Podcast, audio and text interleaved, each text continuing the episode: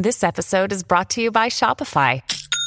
Forget the frustration of picking commerce platforms when you switch your business to Shopify, the global commerce platform that supercharges your selling wherever you sell. With Shopify, you'll harness the same intuitive features, trusted apps, and powerful analytics used by the world's leading brands. Sign up today for your $1 per month trial period at shopify.com slash tech, all lowercase. That's shopify.com slash tech.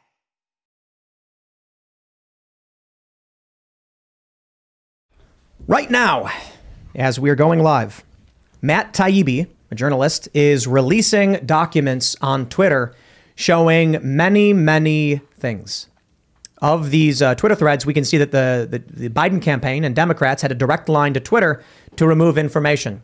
Information that was removed, of course, relating to Hunter Biden, among other things. They were targeting real James Woods, for instance. Now, Matt Taibbi says that Republicans also had and have had content removed, but the overwhelming majority of people who worked at Twitter leaned into one political direction, giving them the majority of control over what was censored. He's now uh, revealing information on the Hunter Biden laptop removal. And it is amazing internally how they're talking about, you know what? It's not justified to do, but we're going to do it anyway. Saying, how can we really justify removing this? We don't even know what it is. And they're like, man, so what? In fact, even one Democrat, Ro Khanna, was like, I'm kind of worried about what you're doing here. Now, here's the thing you know, I see that and I'm like, maybe it, maybe it's not fair to say Democrats were colluding. Despite the fact that Ro Khanna was critical of the Hunter Biden laptop story, he praised the removal of other conspiracies and QAnon content, which is still a Democrat politician coming in saying, good job censoring ideas that people don't like. I'm not a fan of those ideas, to be completely honest, but it does show that Democrats have had a direct line to Twitter to remove information and assist in their elections. And you better believe that stuff persisted well into the presidency and uh, uh, Congress, et cetera, and the Senate. So we're going to talk about that. And I think that's going to be most of what we talk about because this story is currently developing, actively breaking right now. Before we get started, head over to timcast.com, become a member, click that join us button at timcast.com to support our work. We have a bunch of awesome members only content. Last night with Alex Stein was really fun. He ate two of the Paqui one chip challenge uh, chips, this very spicy. Yeah, he regretted it. And then we, we talked. It was fun. We also have a behind the scenes look at the, the day with Ye when he came to the studio, and you can see what his demeanor was like before the interview and before the Alex Jones interview. So don't forget to smash that like button, subscribe to this channel, share the show with your friends. Joining us to talk about this and so much more is Mr. Jesse Kelly. Tim, it uh, well, it couldn't be coming at a better time at this point in time because this guy's still putting up the link on Twitter, which is actually kind of annoying because it's taking about an hour to actually get the story Agreed. out there. I get why he's doing it, and I'm glad he's doing it, but it's hard now to actually find what's being released and what's not. not my takeaway from this is a little bit different than I think everyone else's. I'm shocked there was any pushback at all internally from Twitter uh, because you can see there are some. Jack Dorsey didn't even know. Right. He didn't even know, and there are employees pushing back. I, I think it just goes to it goes to show something I've talked about for a long time. They're great at finding where the gatekeepers are and taking those spots. It's not that they right. have to take everything; they just find who holds the keys go grab the keys. This was that one, the same lady who suspended Trump. She was the one who did all this. all you need is one good spot. Yeah. Yep. So what do you do? Who are you? I am a host of the world famous Jesse Kelly show every single night from 6 to 9 p.m. Eastern Time on the Great Premiere Networks. I host I'm Right on uh, the First TV every single night at 9 p.m. So I guess I do TV and radio for a living now, which I have no business doing, but for some reason they enjoy it. You're also like eight feet tall. I am. I am. I'm, I'm eight, eight si- foot three. I'm six foot eight. So wow, it's hard to buy pants, and flying is miserable. But other than that, life is good. I cannot complain. I get to screw off now for a living. Right on. We got Luke hanging out. Hey guys, my name's Luke Rudkowski here of WeAreChange.org, and uh, I don't know about you guys, but I'm ready for the next psyop, and that's exactly what it says on my T-shirt today, officially endorsing. B Borp for president for 2024. And with the way that things are going, I definitely think that B Borp has a big chance to become president of the United States. If you agree, get the shirt on thebestpoliticalshirts.com because you guys do. That's why I'm here. Thank you so much for having me. Hi, everyone. Ian Crossland here. I had an emotional week. How about you? It's like a roller coaster. I feel like I'm coming down right now, so my emotions are very down, and I'm trying not to mm-hmm. let myself get upset. I want to just relax and kind of enjoy the enjoy the flow as things kind of, you know, the up and the down of the Dow. You know, we're in it, and uh, maybe you can take the show over, Jesse. Right on. Just bring it on the aliens already. Just bring them on. Come on. That was supposed to happen last year, remember? I know, I'm waiting. 2020. We got Serge pressing all the buttons. What's up, guys? Serge.com. Checking in. Because we're here to have a good time and waste some of your time, we have this story from the Babylon Bee. Check this out. Elon Musk vows to reveal government and media collusion once he figures out where these red dots are coming from. And it's a bunch of lasers pointed all over his body. So, Elon Musk, uh, I guess he released this information to Matt Taibbi. There's a lot to go through, a lot, a lot to go through. And the first handful of tweets were so boring, and I was like, okay, I'm out. Like, it's like exposition of, hey, you know, there was censorship and collusion, and we're like, yeah, yeah, we know that. And so, uh, but finally, I think around tweet number eight, Matt Taibbi started to drop hard documents. What this shows is that Democrats had a strong direct line to Twitter to remove content that they felt should be removed. Let's just put it that way. It benefited them. They targeted people like real James Woods. Now, Matt Taibbi says both parties had access to these tools. However, he goes on to say the system wasn't balanced. It was based on context. Because Twitter uh, was and is overwhelmingly staffed by people of one political orientation, there were more channels, more ways to complain, open to the left, well, Democrats, than the right. He says the resulting slant in content moderation decisions is visible in the documents you're about to read. However, it's also the assessment of multiple current, and former high level executives. So currently, he's releasing a lot of really inter- interesting stuff. How about this one? White House spokeswoman Kayleigh McEnany was locked out of her account for tweeting about the Hunter Biden laptop story, prompting a furious letter from Trump campaign staffer Mike Hahn, who seethed at least pretend to care for the next 20 days. This led public policy executive Carolyn Strom to send out a polite WTF query. Several employees noted there was tension between the comms and policy teams who had little and less control over moderation and the safety and trust teams. I think the, the, the one of the big things here was that you have this. This is, uh, uh, let me just read the tweet. You can see the confusion in the following lengthy exchange, which ends up including Vijaya Gadde and former Trust and Safety Chief Yoel Roth.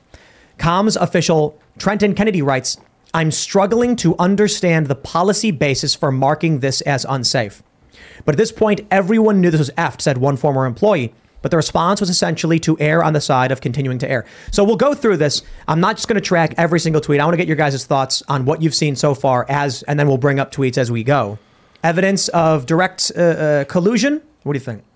I think it's the least surprising thing in the world. Now, I'm glad we get to see the actual documents. I mean, I'm glad I'm glad it's not just us assuming things because you're you're looking at actual emails here. But is anyone shocked tonight? Is, it, is, is anyone shocked to figure out that Twitter is staffed by a bunch of commies and that and that Twitter will censor out people with voices on the right and that Twitter has a direct line to people in the White House? This is how it's worked for a long time. Of of this is why people don't worry about reelection when you're in a, the Democratic Party because you jump right from the Joe Biden administration, you go work for Twitter or you go work for Right. CNN or you go. It's all just what what's that what's that George Carlin saying? It's all one club and we're not in it. Yeah. that's what it is. It's not surprising at all. Half these people are probably going to go work for Joe Biden next week. That's right. Well, it's very interesting because obviously Democrats had more connections to Twitter. Twitter obviously had a lot of employees there that were also donating a lot of money to the DNC. But it was, uh, according to these leaks, both parties that had access to these tools, and both parties, including the Donald Trump administration and his White House, had requested certain individuals be banned, and their requests were granted. Now, a couple days ago, The Intercept launched a story about how the DHS was uh, going around and banning people on big tech social media, predominantly because of a law passed by Donald Trump. So, what was Donald Trump's involvement here? Did he create the tools? I mean, obviously, he passed a law with the DHS, according to The Intercept, that allowed all of this to happen from the very beginning. But did he set up the tools that entrapped him and hurt him eventually? I think that's worth asking today, especially with number 10, the reveal that uh, Matt Taibbi talked about. And I think it's worth considering the larger implications of it. I get What do you guys think? I get the vibe that these people are, are using like an ends justify the means mentality where, you know, I have a friend, a really good friend, like my first friend that I ever knew. Uh, we've been friends 45 years, 43 years, something. And he uh, was like, sometimes, you know, you just have to punch. He was like the punch a Nazi mindset. I don't, I don't remember exactly the way he worded it. He's like, sometimes you got to use violence to stop evil. I'm like, no, dude, then you become the evil. That's not the way to do it. He's like, sometimes you need to use dishonest tactics to beat evil. And I'm like, that is not the path. That that makes you evil.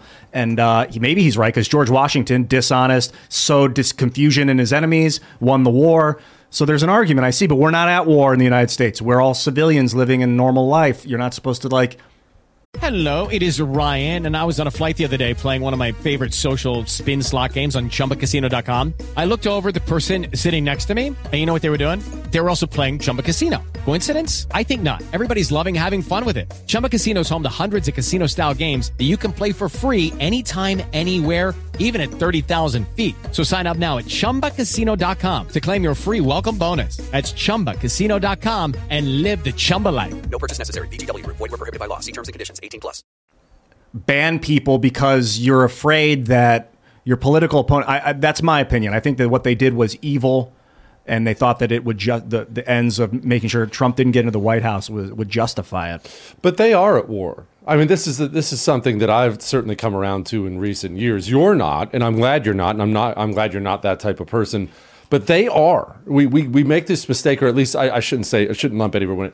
We make this mistake on the right all the time of we we set we take our values and we put them on the communists. Well, I we I wouldn't go too far. Well, I wouldn't say this or I wouldn't say that. I, I wouldn't just lie to get through this. We're constantly taking our values and projecting them onto people who do not share our values. They would in their minds right or wrong, and they're obviously wrong, but right or wrong, in their minds, they are at war with an evil, racist, misogynistic United States of America that deserves to be brought to its knees. Now, we can call them nut jobs, and they are, but we have to acknowledge whether or not we are, they are at war, and they act like they're at war. They w- it would never occur to one of these commies to have possession of Twitter and have the ability to stop us and not use it. That, that's how the right thinks. Well, I should abstain from using power. They don't think that way at all. They use power when they get it. Some high profile uh, leftist personalities actually said this. When it was announced that Elon was going to buy the platform earlier in the year, they started we started seeing all of these people say, "Oh no, now we're going to get banned. He's going to come for us." And there was one Twitter exchange with a prominent leftist where they were like, "Elon is trying to restore people. Why would you think that he's going to censor you?" You and then someone said something like, "It's because they're projecting," and someone said, "Exactly, because we know how power is wielded." So you basically had these conversations among prominent leftists where they were like, we expect the right to come after us and censor us because that's exactly what we do, and that's how you use power. And people on the right are are uh, I say right loosely because it's like libertarians, moderates, former liberals, keep doing this thing. Like I'll give you an example. Rick Santorum comes on the show. Gra- uh, glad to have him. And he said, "We can't impeach Joe Biden. We we have to play by the rules. We can't." And it's like Joe oh, Biden is suspected of very serious crimes and corruption. And you're saying we shouldn't do it, we shouldn't do it because we don't want to stoop to their level. And if only one side is act- actively engaged, well, then only one side is actually going to win. But here's the best part they say the exact same thing about what we talk about. They say the, there's a culture war happening and the right are the only ones fighting it. Meanwhile, Republicans have no agenda. They're sitting on their hands. And even if they do take Congress, they're taking Congress now, we're likely going to see very little done. Oh, we'll see nothing done. Actually, no, oh. I take that back. That's not fair. Sorry, Luke. No, no, no, go ahead, go ahead. No, no, no. We'll see plenty done. It'll still be more of the left because of the absolute eunuchs we have that run the Republican Party. It is the low T GOP. They'll work with the, they'll work with the Democrats for two years, and they'll brag that they're spending a little bit less. You know, we're, well, we're not being as radical as they are, hmm. but still, we'll only go left because, like I said, we have this nutless party that's supposed to represent us, and they don't actually represent anybody except themselves and their lobbyists in Washington D.C. Normal working people who just want to be left alone have virtually no representation in D.C. I'll The, gi- the I'll low you- t- I just want to make a, a quick point here because you- you're right on the money when you said uh, low T GOP. Uh, but uh, I also see it as the GOP also setting up the infrastructure, which will be later d- uh, down the line used against them. If you remember, after uh, 9 11, the GOP set up a national security state, which now is turning inwards instead of outwards and is looking at the people who set them up, the political party who set them up as enemies of the state, punishing them, censoring them, not allowing them to organize, not allowing them to do anything and have any kind of significance when it comes to future political power. So the GOP, even though they're low T, they do deserve to be criticized for setting up the DHS for censoring people. They they they do they should be criticized for setting up this national security state, which is used against the people. I want to give you guys an example, uh, and and, it, and, and it, it probably requires a lot of examples so you can understand the difference. When uh, you get like a right wing group, say the Proud Boys, marching through Portland, the right will say nothing in their defense. Like, I mean, like prominent polit- politicians and things like that. In fact, they'll probably be like, we reject white supremacy. Donald Trump, stand back and stand by, which was a wacky, nonsensical statement. When far leftists across the country started burning down buildings and quite literally killing people in the summer of love, Joe Biden's campaign and Kamala Harris herself solicited donations to bail these people out. That's an easy, easy example of the asymmetrical culture war. The right will be like, hey, look, you know, we're, we're not a fan of what's going on here. We condemn it because it's wrong. And the left will be like, we can say that whenever we want. We can criticize you for your bad actions, but we're going to give money to our bad actors, and there's nothing you can do. I'll give you another example. When uh, January, was it January 20th, 2017? When far left extremists, Antifa, went around smashing windows and burning, uh, ca- uh, setting a car on fire in Washington, D.C., and then there was a mass arrest. They actually sued the city of D.C. and won. Antifa won, I think like a million plus or some ridiculous number, and most of their charges were dropped. That's asymmetrical. Well, uh, it was Mao who said all political power comes from the barrel of a gun. Yep. These people, it, it is, if you were to pull the average American, not just left or right, but just to go find 10 people in the mall somewhere and ask them who commits political acts of violence, most of those people would say the right. And I want to make sure I give them credit because they chronicled it. I didn't. Breitbart actually listed all 395 mm-hmm. incidents of assault and murder against Trump supporters during Trump's four years in office. The, it's a laundry list of people getting shot in the head, Molotov cocktail. It- it is it is nasty. Yet people don't know about this. Why don't they know about it? Because the people who bring us the news in this country, I, I know people think think this is too harsh. They actually want to see you hurt. They Yeah. do. It's not. It's not that they're ignoring it. They're not biased. They're not liberal. They're not to the left. No, no, no. They are actually your mortal enemy. And if you were to get shot in the face for what you believe crossing the street tonight, not a single one of them would shed a tear. They wouldn't even report on it because they'd be thrilled about it. They would report on it. What's the old saying? Do you know? If it bleeds, it leads. Yeah, yeah. And so what they would do is, is they would, uh, well, to be fair though, They would write If it- articles saying that they were asking for it. Of they, they, course. they would say like, you know, mutual conflict. I, my, my, my favorite article uh, uh, pertaining to this goes back to the uh, 529 insurrection at the White House, where NBC wrote, uh, uh, what is it? They said, they said, um, St. John's Church set uh, set fire after peaceful protest becomes destructive, or something to that effect. Instead of saying violent extremists tore down barricades at White House, injuring law enforcement officers and setting fire to building, they said peaceful protest turns destructive. I, I, I use the example a lot that we are sandwiched, and when I say we, I'm just talking about normal people, not not not just not just the people in this room who are highly informed. Normal people, friends of yours, we are sandwiched, and people don't realize it because what's happened is you mentioned the people who got out without charges. There was some commie hag in New York City, I forget her name, Molotov cocktailed an NYPD cop car, and I believe she just got 18 months. I think she- could have got 20, 30 years, slap on the wrist, and she's gone. What happens is they own every institution now from the DOJ on down. And they also own most of the vile, mentally ill street scum at the bottom who's more than willing to commit acts of terror. So Joe Biden will get up behind the podium and he'll call you a threat to democracy. You'll end the republic, a Nazi white supremacist. The vile street scum understand that they have nothing to live for and they understand those are marching orders. And they also understand if they were to do something, that the people on the top will run a protection racket for them in the bottom. And so who's screwed? We're screwed. The normal people in the middle who don't have any protection. I want to pull up this tweet from Matt Taibbi. It's uh, tweet number eight in the Twitter files expose. He says by 2020, requests from connected actors to delete tweets were routine. One executive would write to another, more to review from the Biden team. The reply would come back handled.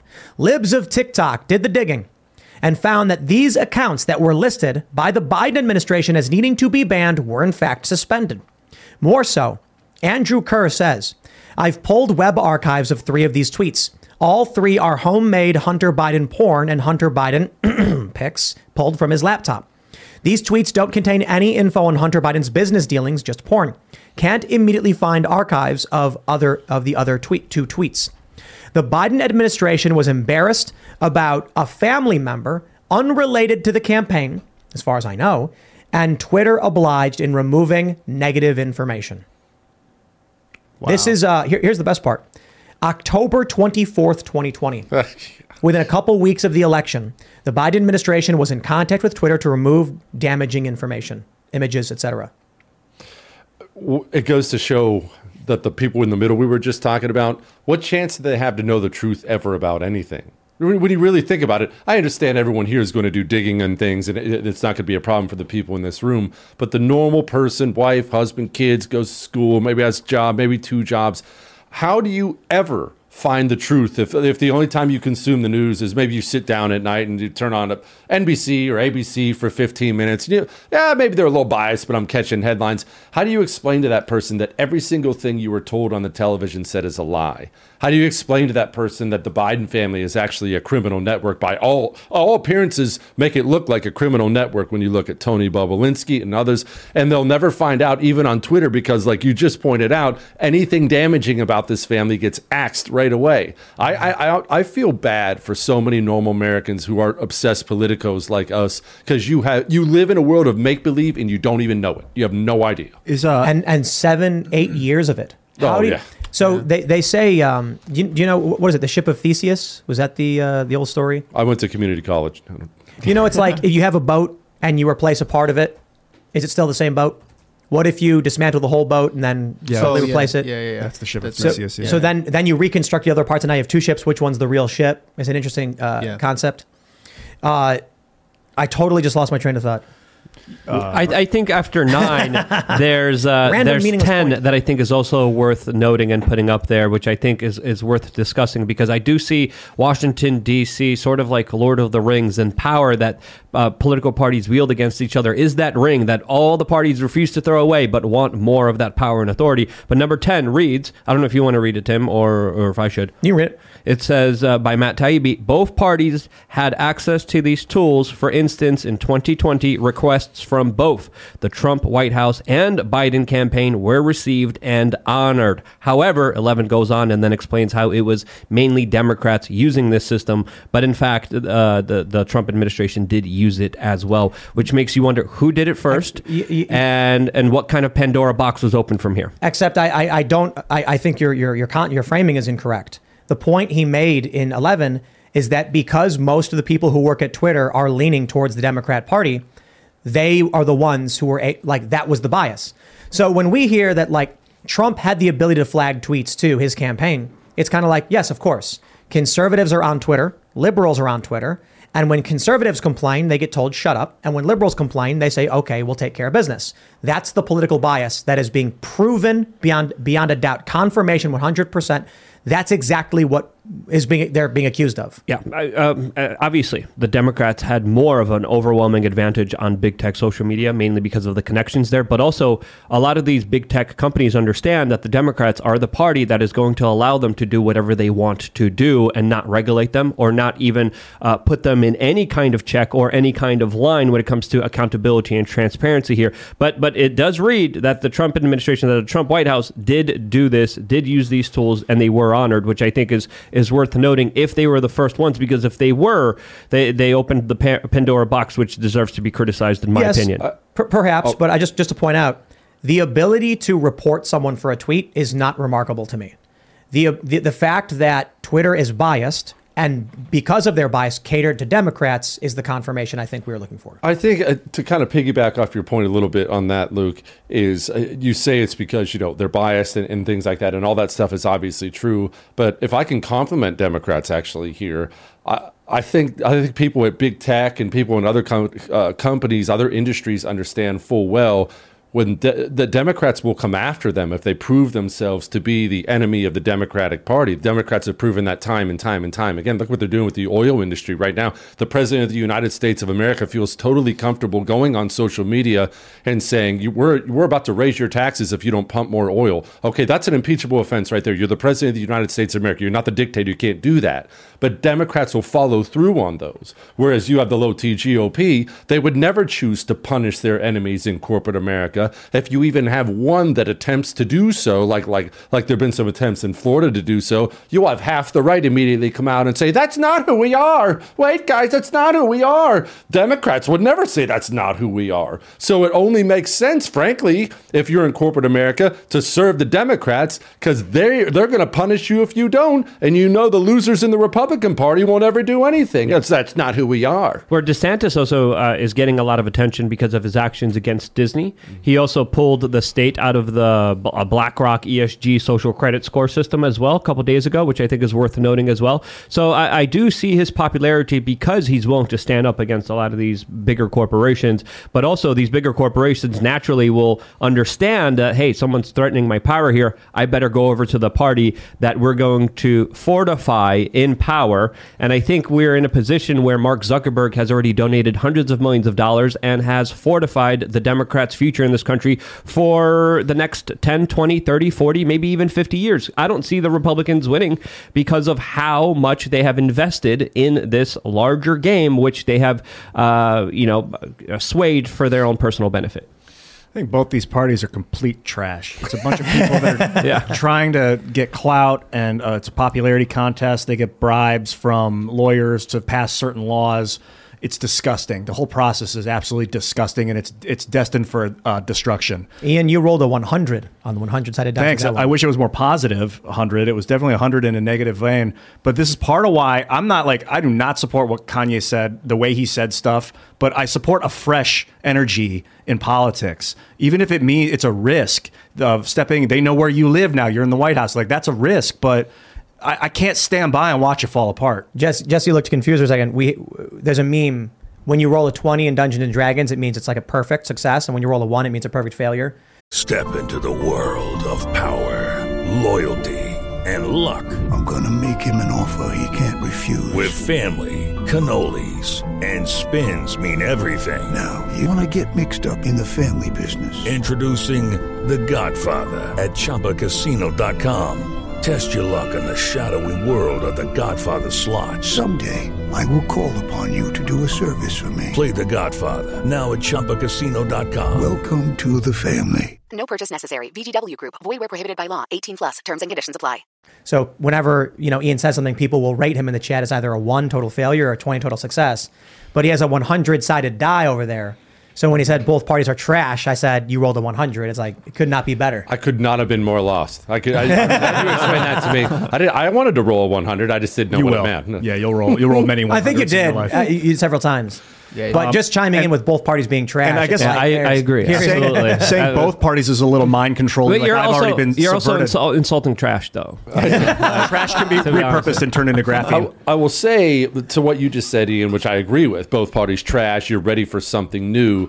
That this is why, though, this is why I believe. Just allow me to go here for a second. This is why I believe we're actually heading down a very, very dark path as a country because this is not unique for America. We are a late stage republic. You know, we've lasted about as long as a major empire generally lasts, and then things start to come apart as the, as things get more and more corrupt and things start to fray a little bit. And then the people hunger for exactly what you just said, exactly what I I agree with you on. I want something fresh, but something fresh is almost always something bad. It's almost always something bad that sounds good. They choose to go to the guy who will rise up and say, "I will change. I will I will punish these bad people. I will do this for you." And that's how nations have consistently time and time again ended up with some kind of horrific dictator because the people who are in charge suck and I'll eventually get to the point where I'm so sick of them, I'll pick anybody who's going to go beat up these people and that's where I think we're going sadly. Yeah. Uh, Dorsey's involvement here is also interesting because, as my, Matt Taibbi points out, you know, he didn't know that a lot of this was happening. I mean, some people are questioning that. Like, is that really possible here? But the last kind of statement by Matt Taibbi right now says that, quote, there are multiple instances in the files of Dorsey intervening to question suspensions and other moderation actions for accounts across the political spectrum. Now, if he was, you know, questioning and intervening and trying to, to stop some of this, which it looks like he was, he was absolutely unsuccessful in doing so. So was Vijaya Gadde calling the shots here? Was she really in charge here? And was Dorsey just a representative figure that couldn't do anything and just sit on his hands? I think it's worth asking after looking at these kind of documents. What do you guys think? Tim, you talked to these people. Uh, was was Vijaya more in charge of Jack, or is Yeah, Jack no, no, more she was. more capable here? So a lot of people had said that she was the one who was actually in charge. Jack uh, Dorsey was just a figurehead. He had left the company. I think I don't know the exact time uh, time frame, but didn't they- they bring him back Yeah, after like Dick Costolo or whatever? yeah, they brought him back to be CEO for the second time. But he wasn't really the CEO, as, as a lot of people said. I don't think he was either. I think he was a figurehead. It's like he's the founder. We need confidence in the company, so bring him back. He had very little stake in the company at that point. He had very little control over it, and he would say all of these beautiful things that never happened. It's kind of like what Apple did with Steve Jobs. He left. They realized, oh, we're failing now. We need the uh, uh, the vision again. Bring back the visionary. But you know, at some point it's the owners that run the network, and I think the owners invested or vested a lot of faith in Vijaya and basically gave her carte blanche to make decisions. And if she violated their wants, then they would have let her know. I I kind of disagree with that a little bit because I I don't think they ever worry about owning and I don't think they ever worry about popularity. The communists have done this very very well for a very long time. They worry about I brought it up a little bit earlier. They worry about the choke points. Just go find and control the choke points and then you control the company. That uh, I really need to not say her name. I'm going to screw that up and say something I don't want to say. The Gadde chick she didn't. She didn't. She's not a majority opinion. Like I like I brought up at the beginning. We saw actually. saw- I was surprised by the amount of pushback there was within Twitter. Hey, do we even have justification for this? Well, she didn't care. She was in the one spot where she could be. She found the one spot in the company she could get to where she could make sure that she could play God, and she got there and she played God. They do this all the time in endless walks of life, way beyond Twitter. They do it. Uh, Uh, uh, an example you hear people complain all the time now about there'll be some small red town in oklahoma somewhere some small 5000 person town in oklahoma they're having a child drag show and people are freaking out how's this happen? It's a 98% republican town. Well how it happens if you ever dig into it and i've dug into these things before it's never the majority of the town. They don't need the majority of the town. They, What they needed was one guy at the city parks depart- department who sought out that position for that specific goal. He found the choke point and then he pushed it. That's how these things happen. The truth is, the commies have always been better at government than anyone on the right libertarians, conservative, nationalists, whatever you want to call yourself, because they live and die for it. It's their profession. It's what they. It's their religion. So you would. You've never been to a city council meeting. Most mm-hmm. people watching, even Timcast, as big as this show is, one percent of this audience has ever been to a city council meeting. They never missed a city council. The council. state is their religion, and they love telling people what to do. Of course. I will. I will uh, say that of our audience and guests, we we get some credit because Alex Stein has certainly been to many many. He was here Yes, he has. yesterday. He does a good job. I want to pull up this tweet here because this is a really good point. Former VP of Global Comms Brandon Borrman asks, "Can we truthfully claim that this is part of the policy?" And this goes to show that when they censored the Hunter Biden laptop, internally they knew they had fabricated a reason for censoring politically damaging information on the Democrats. And this is him saying, can we can we truthfully claim that's part of the policy, like the hacked materials thing? When this story dropped and they said you can't publish hacked things, everyone went, "You just made that up." There's at the same time as they're saying you can't do that, there were other hacked materials that were going around disparaging people like Trump. What about the, the, the, taxes and stuff like that, right? Files that get leaked, they never cared about. Now, all of a sudden, they made up a fake policy to enforce. It's not just that we can see Democrats were well connected and they were banning people. We can see in, internally they were struggling with some kind of way to publicly justify overt political bias to benefit Democrats. And look at look how brilliant it was. Again, I want to give them credit. Look how brilliant it was that even when they knew they screwed up, and obviously as you just pointed out, they knew they screwed up. They still didn't pull back. They didn't pull back because they knew they only had the last of the election. The right would never do something like this. The right has spent the last week and a half tripping all over themselves to denounce this and condemn that, and I, I, absolutely condemn this. Oh my goodness, don't associate me with that. They don't think in those terms. They're thinking, hey, let's just batten down the hatches for three weeks. Who cares if we're a bunch of dirty liars? Let's win an election. We'll hash it out at the end. It is the, the one of the best quotes I've heard. I can't remember who, who said it. Republicans care more about the opinion of the New York Times than the opinion of their constituents. Oh, 100% yes. If people if people really understood how these people, how the Republican Party talks about their base behind their back, they'd probably vote Democrat. That's how bad it they- that's how bad it is. They have such disrespect for their base. They, they they spit in their face all the time, over and over and over and over and over again. I can't stand it. It's totally defunct party. It's garbage. not, it's not but but representative. uh, MAGA MAGA party changed it a bit. The the MAGA candidates who came in are are different from the establishment Republicans, but the establishment Republicans still have control of the whole thing. Yeah. Like Trump did come in and take control in a certain respect, but you can see how 2016 to 2018. No, you know Paul Ryan, con, like the, the Republicans had everything and got nothing done. Republicans side with Democrats on the RussiaGate nonsense, and then you you get into uh, the next phase, and then you end up with Republicans outright just going and joining Democrats, neocon Republicans forming political action committees saying we're just going after Trump, and then as soon as Trump is out, they say, well, you know, it's the it's Trumpism, it's it's Trumpism. So it's they were ne- they were never honest. 15 Oh, what were you going to say, Jason? No, I'm sorry, Ian. 15, de- 15 Republicans voted with Democrats on a gun control bill.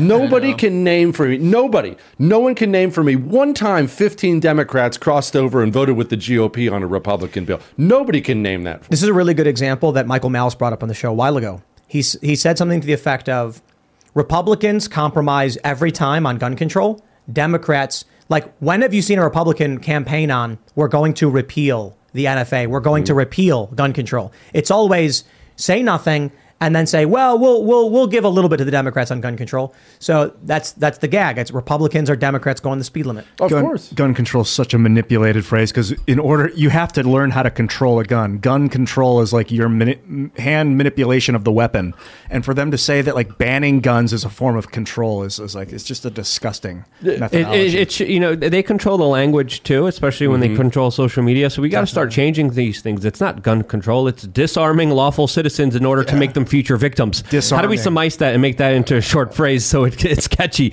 But but uh, again, again, language is key, and a lot of the times the Republicans are just a part of the uni party. Yeah, they're a part of a system that serves a special corporate class, and whether it's you know multinational corporations, whether it's big banks, there's a lot of other influential people that are a lot more powerful than politicians that are truly pulling the strings here. And Republicans and Democrats, I don't care. At the end of the day, they serve not you, not the people. They serve someone else beyond the you know people at the government. I live in Texas, big oil state, right? Everyone knows Texas, big oil state. Not only a red state, but a big oil state. In my red state of Texas, and I live in a blood red part of a blood red state of Texas. Every single two, every every two years when they're running for House, you can watch Republican congressmen in safe seats, in safe seats, run commercials talking about reduce carbon. We can reduce carbon. Well, we can reduce. The second you've told everybody, the second you've given the ground that carbon is poison, you've already lost to the climate change nutters. Yep. And this, these are people who could safely say, "I love carbon. I want more carbon. Build coal plants. Build everything." And say, "Well, we can reduce carbon, guys." I make We, we got an, another tweet that just came in from Matt Taibbi. And pertaining to the hacked materials policy, he says the problem with the hacked materials ruling, several sources said, was that this normally required an official law enforcement finding of a hack, but such a finding never appears throughout what one executive describes as a whirlwind 24 hour company wide mess. Let me simplify this for you guys. They said, okay, we can justify suppressing this really, really bad news about the political party we like under our hacked policy, a hacked materials policy. And they said, but it wasn't hacked. It was found. It was found. Uh, what do we do? All hands on deck. I guess we're going to just lie about it. They could. They could. They they could not justify their own policy, which everyone knew was BS. They like they they made up a rule to suppress this that couldn't they couldn't even satisfy it. Their fake rule could not even be satisfied. So they just did it anyway. Yeah, there probably was other communications that we still don't know about between Vijaya and the Department of Homeland Security and probably the Federal Bureau of Investigations. If you remember a couple months ago, Mark Zuckerberg came out on the Joe Rogan uh, podcast and said specifically, you know, the FBI came to us. They said that there was hacked information and that we should be careful of this. And this led us to, of course, stop the Hunter Biden laptop story from being shared. So this was not just Twitter doing this. This was Facebook. This was Instagram. This was Google. This was YouTube all the big tech social media companies made the same decision at the same time. So is this all of Vijaya? No. There's probably another secret kind of backdoor uh, communications between a lot of these heads that really do call the shots at a lot of these networks, and of course the government saying you better do this or else. Now they probably signed a lot of non-disclosures. There's probably a lot of secret communications. I think this is only just scratching the surface of what we're finding out here, and I think it gets a lot more sinister and a lot more deeper when you see this story not just censored by Twitter, but censored by everybody at the same time. Coincidence? I don't believe so. I don't believe in coincidences. Coincidences are just uh, secrets that the government is hiding from uh, everything we're learning within the last few days. Well, remember too the the Facebook thing. A lot of people actually don't realize this. They remember the Mark Zuckerberg thing, and they remember him talking to Joe Rogan and saying the FBI came to us. What many people do not understand is the time frame of that. The FBI did not go to Facebook and tell them to censor the Hunter Biden story after the Hunter Biden story was published. The FBI, because they were tapping Rudy Giuliani's phones and everything else, because they were spying on him, they preempted the publication of the story and went to Facebook before the Hunter Biden story was published and told them it's coming, it's Russian information. Want to want to make sure you censor it. That is so much more frightening than anything else that's going on to understand that the Cheka currently operates within the borders of the United States of America and people don't realize it. They don't have any idea exactly how frightening things are happening at the DOJ and FBI. That's way beyond Twitter. That is scary Yeah. stuff. Was Jack. that is that confirmed that they they went before the story released? Correct. Uh, you talked to Miranda Devine, great, great columnist at the New York Post. She's uh, super sharp. She'll explain the whole thing for you, the whole time frame. They went to the Facebook before the story. They spied, stole the information, then preempted the story. And then Stasi It- stuff. not just that, but not just that, but this is this is another important this is another important aspect assumption. here because they said it was Russian disinformation. They knew it wasn't because Mm-hmm. they interviewed Tony Bobulinski that confirmed the story. They knew the laptop was real. They knew everything inside of that laptop was legitimate. They had the evidence. They had everything in front of them, and then they decided at the FBI, well, this is this is going to hurt Biden. Let's just turn this into Russian disinformation. Let's go around tell everyone that this is it preemptively, which is even more sinister than you know uh, Vijaya just saying, "I don't like this." Bye. And, and people need to. when you look at history, you look at the monsters of history. Those have certainly been coming up a lot recently. You know, the various monstrous dictators of history, from Mao to Stalin to, to Hitler to all these people, they're all coming up. Well, people do realize that Mao and Stalin and Hitler, after they took power, didn't actually kill anyone, right? Their state police did. Yeah. If you have the building of a state police that's loyal to only one party within the borders of the United States of America, whether people realize it or not, there's nothing else that comes close to the danger of that. Yeah. if the Federal Bureau of Investigation is now fully the enforcement arm of the Democratic Party, that that that trumps inflation, that trumps the border, that trumps taxes. There's nothing else that matters unless that is stopped. That will end the United States of America. It will. They have the power to destroy anybody already, and that's only getting worse. Did you see the Chinese busing people, like grabbing citizens and taking them, put them on buses? Like there's no one to protect them. We, you can't invade. I mean, you cannot. I don't think ethically we could not invade to stop it. It would just cause more hell. So we sit and watch as they bust their citizens off to concentration camps. Well, why would we invade when, when our government's on the same side as China? Our government already came out recently and said, no, no, what Elon Musk is doing at Twitter, man, we're keeping an eye on that. Oh, Apple is actually actively helping the Chinese Communist Party crush the freedom fighters. Oh, well, that's a private company, not our big deal. Our government works with China. We're, they're, not, they're not on opposite Yeah, th- sides. I mean, there, there's a reason Klaus Schwab said that China is a role model for many countries moving forward for the new world, as as he described it. And and, and again, what, what's happening in China is what's going to be happening here if we keep on this trajectory of allowing federal authorities to abuse their power to hurt people because of their political expression and to suppress larger ideas of discontent and debate. We're seeing an intervention in our society that is destroying any kind of legitimate pushback against an illegitimate authority that is abusing their power. And it's extremely dangerous if we keep on this road. We got the uh, final wrap up from Matt Taibbi. He says it's been a whirlwind 96 hours for me too. There is much more to come, including answers to questions about issues like shadow banning, boosting follower counts, the fate of various individual accounts, and more. These issues are not limited to the political right. Good night, everyone. Thanks to all those who picked up the phone in the last few days. Good work, Matt. Yeah, Matt's fantastic. He's been he's been doing a good job for a long time. Elon too. Nice work, man. Yeah, yeah, absolutely. that's, that's, that's gutsy to buy a company and then put that out there. He didn't have to do that. I, I, I get why Vijaya Gadde was crying. Every single time more information comes out, she never thought somebody could muster up $44 billion to buy the company. She thought she was invincible. And now her private communications are being exposed to show the malfeasance. I wonder if she thought that she'd get thrown in prison if she said no and just went printed it anyway. I don't think that woman needed any convincing to crush her enemies on the right. I think she was licking her chops the second she got the opportunity to. Who's going to throw her in prison? The FBI? She'll probably be their director next year. That's right. Yeah, she'll be the uh, chief legal trust and safety team for the FBI. If she wasn't working for them the whole time already, Yeah, no right? I mean, that, that, that's a fair speculation to make here. I gotta- what if she was just working for the feds the whole time? That's possible, but I mean, the difference between an informant and, a, and a, an employee is like nil in this environment. They just Yeah.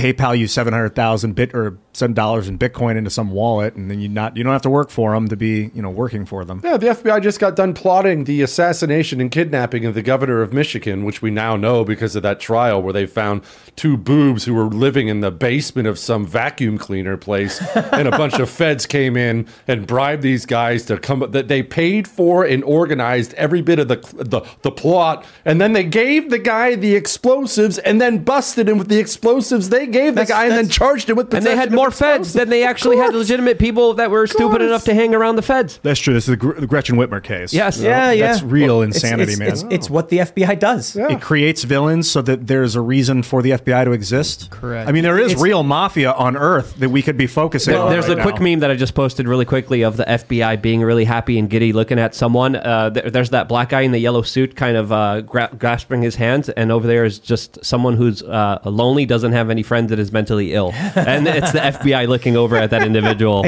I'll tell you, I'll tell you what I think. The FBI is going after the political opponents of the uh, current administration. Pro life activists are getting raided. People who are incorrectly associated with January 6th so- had their homes raided. And then the protesters that are marching in front of the justices' homes illegally are, well, they're fine, right? And so what happens is that's what the FBI is doing. They're weaponized. Not every single FBI agent. They're, they're you know, I've, I've uh, had dealings with law enforcement based on the stuff we've gone through. And so I, I, I think it's a, it's a corrupt element with very much high power in the DC. But what happens is every so often they need to justify their budget. So they have specific teams. So it's like, okay, you know, we're, we're going to go before Congress. We need more money. You guys go stage a fake terror threat so that we can parade it in front of the press and then we can get our budgets pumped up. And I'm sure it's just an accident that fake Gretchen Whitmer plot. It got publicized October right before the election, right when they're trying to build a narrative of the violent right wingers. Miraculously, all the arrests were made, and an October surprise. I'm sure that's just a total coincidence. And speaking of January 6th and people unfairly associated with it, what about the people who actually are associated with it and they're still not being treated fairly? We talk about China and their human rights abuses all the time, and rightfully mm-hmm. so, because China's a piece of trash country. Well, their government's piece of trash. Yeah, yeah. But Hello, it is Ryan, and I was on a flight the other day playing one of my favorite social spin slot games on chumbacasino.com. I looked over the person sitting next to me, and you know what they were doing? They were also playing Chumba Casino. Coincidence? I think not. Everybody's loving having fun with it. Chumba Casino is home to hundreds of casino style games that you can play for free anytime, anywhere, even at 30,000 feet. So sign up now at chumbacasino.com to claim your free welcome bonus. That's chumbacasino.com and live the Chumba life. No purchase necessary. Group. Void prohibited by law. See terms and conditions. 18 plus. in the United States of America, as we speak, we have United States citizens who have been held without trial now for two years. If you watch Vladimir Putin do that, you'd hear every single Tom, Dick, and Harry in this country talk about how he's a dictator and that's horrible, and I'm just glad I live in the West. That's happening right now in the United States of America. I don't care what you did. Two I don't care if you murdered somebody. 2 years without trial, you're being unfairly treated by the justice system, let alone sauntering into the Capitol and snapping a selfie in front of Nancy Pelosi's desk and you're holding these guys in terrible conditions for 2 years. That's not some distant dystopian future. That's right now the country you live in. You know, we're, uh, we're frogs in a pot as Yeah. the water starts boiling because I say it often, but if you were to describe the events of this year, last year, the year before, to someone six, seven years ago, they would tell you you were lying. Yeah, 100%, Like, yeah. imagine going to someone in 2015 being like, well, it's 2020 after the pandemic and Donald Trump's presidency. There was a risk of war because China, they had concentration camps. And they're, what are you talking about? well, Elon Musk, he bought Twitter, right? And what?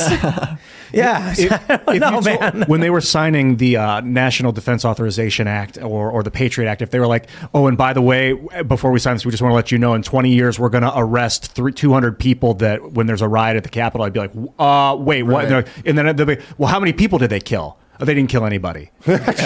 Oh, but we're going to throw them in prison for two years. It's funny you brought up the Patriot Act, Ian, because man, I've been wrong about a lot. I've screwed up a lot of things in my life. But when the Patriot Act, when all that stuff was going down, I was a young hothead. I was a Marine at the time, and I was like, "Yeah, screw those terrorists. Oh, quit being paranoid. They're not going to use it on us. Let's go kill all the terrorists, tap all their phones." And all the Ron Paul people were all super loud about it. No, they're going to use it on citizens. And I remember That was me. I, oh yeah, I remember. Oh, you guys are idiots. Stop being paranoid. if you didn't do anything wrong, you don't have to worry about it. Man, did they get that one right? And I got that one I was screaming like, "Don't you guys read history? Yeah, Don't you understand what happens with the political system when you give them too much power, when you give them too much authority? Obviously, the, the the gun or the knife that you make is going to be pointed back at you eventually, and that's that's the problem with government. Too many people believe government's going to be their solution, and they keep empowering it by giving it more legitimacy. And I think truly, uh, the best way to do this uh, to push away is to be personally responsible and not need government and not to call for more government. So this is why I've been standing strong in my views for for such long about this one particular aspect, which I think is important. But thank you for you know you know you know admitting it uh, and, and and talking about it because a lot of other people were like, you know. Either one, ignore it, don't want to think about it, or two, or doubling down and like, yeah, we need more national security. And I'm like, do, do, do you see what they're doing? Yeah, no, we need to eliminate virtually every federal agency, and anything short of that's going to result in the end of the country. That's what we need. Yeah, absolutely. Uh, yeah, God. Welcome to the modern dystopia, my friends. Yeah, Yeah. it's it's it gets crazier by the minute, and there are a lot of people I see on Twitter where they're like, ah, you know, not necessarily on Twitter, but I hear people saying like, something I've heard consistently is that it's not that crazy. Things are not getting crazier. It's just people are grifting or whatever, or they're trying to get views or clicks, and I'm just like, Elon Musk bought Twitter. Like a billionaire mustered up $44 billion, bought one of the big three social networks, and now he's leaking internal communications proving malfeasance. Like, it is getting crazier. Things Dude. are escalating. Now, this this is good news, though. I think I think we've had a tremendously good, uh, past couple of weeks, especially with what Elon is doing. And so, you know, I'm not saying it's it's like it, it is getting bad in a lot of ways, but the night is always darkest before the dawn. These are these are the things that need to happen before we can start fixing them. We got to see the we got to see the, uh, the the malfeasance exposed. Agreed. Oh, well, we're going to have, we're going to have. I, I, I call our corrupt. You know, I call it the system. You know, the, the government coordinating with the media, coordinating with the pharmaceutical companies, coordinating with education, co- the administrative state. They're all they all believe the same thing now. All of our cultural institutions have been taken over, and I call it the system. And there are going to be system disruptors that arise. I would argue Donald Trump was the first of those. To his, to very much to his credit, he was the first of those. Elon Musk is very clearly a system disruptor as well. Now, bad news for Donald Trump and bad news for Elon Musk. The system's very powerful and has a way of smashing those disruptors. I actually, I'm one of the ones who's very pessimistic about Elon Musk. I say he's either going to bend the knee or he's going to wish he had at the end. But then another one will rise and another one will rise because we're not a minority. The people who are watching us right now and nodding their heads and agreeing, they feel alone. There are tens of millions of us. So there'll be more system disruptors who rise. I think Elon made a bet. He's on Twitter. He sees what gets engagement and what doesn't. And what gets engagement tends to be centrist to right populist, you know, uh, content. He likes it. It speaks to him. He considers himself a centrist. He puts up a poll: Should we have a peace deal to stop the war with Ukraine and Russia? And at first, it was like yes, peace. But then all of a sudden, it started shifting to no war. And he says these are bots. All these people start making fun of him. Oh, you didn't go your way, so you're blaming bots. So he says, okay, let's find out. He buys the company. He then does the Trump poll 52% to 48% reinstate Trump. He then publicly says it was interesting to see the bots attack. He then does another poll. Should we grant general amnesty? Now it's 72% support. We mentioned this the other day. How do you go from 52% saying yes to unbanning Trump to 72 saying unban everyone? He purged the bots. The narrative was constructed, it was fake, and he knows he has popular support. Oh, he does. That, well, that's that's what happens with the like like a Julius Caesar type. I mean, everyone knows who Julius Caesar is when he was rising up and fighting against a corrupt system. Whatever you think of him, that's what he was doing. He got he got he was able to do that though because he had the support of so many people. That and the fact he was a better general than anyone else who lived, including Pompey Magnus at the time. But when you have this many people, even if there was no Trump, no Elon, there would still be another who would pop up. And when they get done destroying Trump and done destroying Elon, the next one who pops up, there will be another one who pops up because when you have tens of millions of people who don't want to live in a despicable late stage republic like we have now, they will eventually choose for themselves someone to rise. As a late stage republic, though, you know, we, we've talked about are we are we the colla- are we the fall of the Roman Republic or the Empire? Republic. That means we're entering the Empire period, which is 200 years of prosperity under autocracy. Pax America. No, I've, I've warned several times that a Franco is coming. We're, we have a Francisco Franco coming. He, he is coming. People, Trump? Pe- no, no, no, no. See, the thing about system disruptors, it, it, it- and I know you guys know this, but the Roman Republic, people will know the Roman Republic, and then eventually Caesar takes over. He's killed, but then from then on, they were led by emperors. That was the Roman Empire. But Caesar, everyone knows Caesar. What they don't know is there were several. They were called populares, the populace, really. There were several populares before Caesar. The mm-hmm. Gracchi brothers and all these They would rise, and then they'd kill them, and then they would rise, and then system would kill them, and rise and system would kill them. And what happened in the end was you got somebody who's honestly probably the most intelligent or one of the most intelligent, capable people who ever lived. Caesar would rise.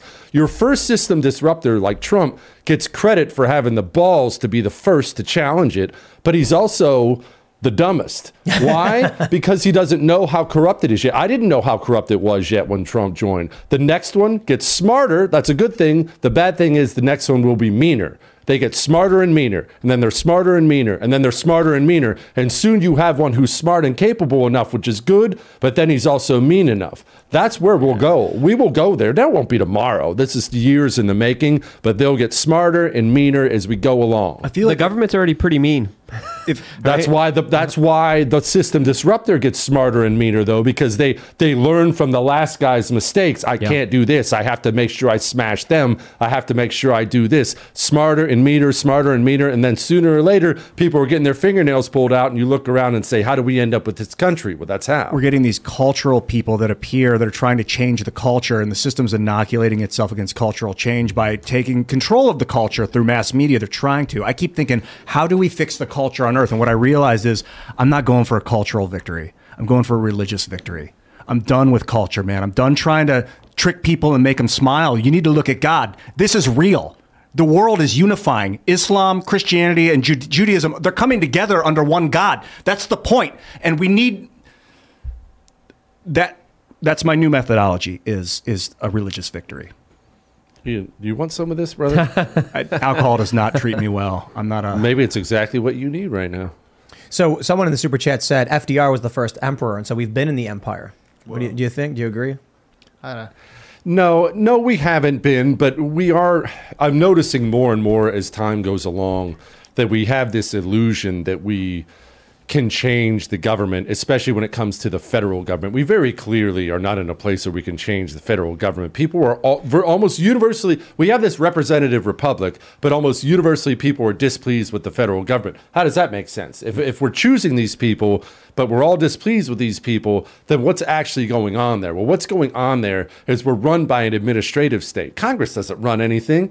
Christopher Wray went and sat in front of Chuck Grassley is the top GOP guy in the Senate Judiciary Committee. That's maybe the most powerful committee in all of Washington. Grassley was the top guy. Grassley says, "Hey, you're going to answer some questions," and Christopher Wray says. Sorry, I got a plane to catch. It's my own private plane, but peace out. See you, Chuck. now, what that told me, everyone was mad at Grassley uh, or mad at Christopher Wray. What it told me was Christopher Wray, he's not concerned in the least about Congress. We're already hearing about we're going to have hearings and there are going to be subpoenas.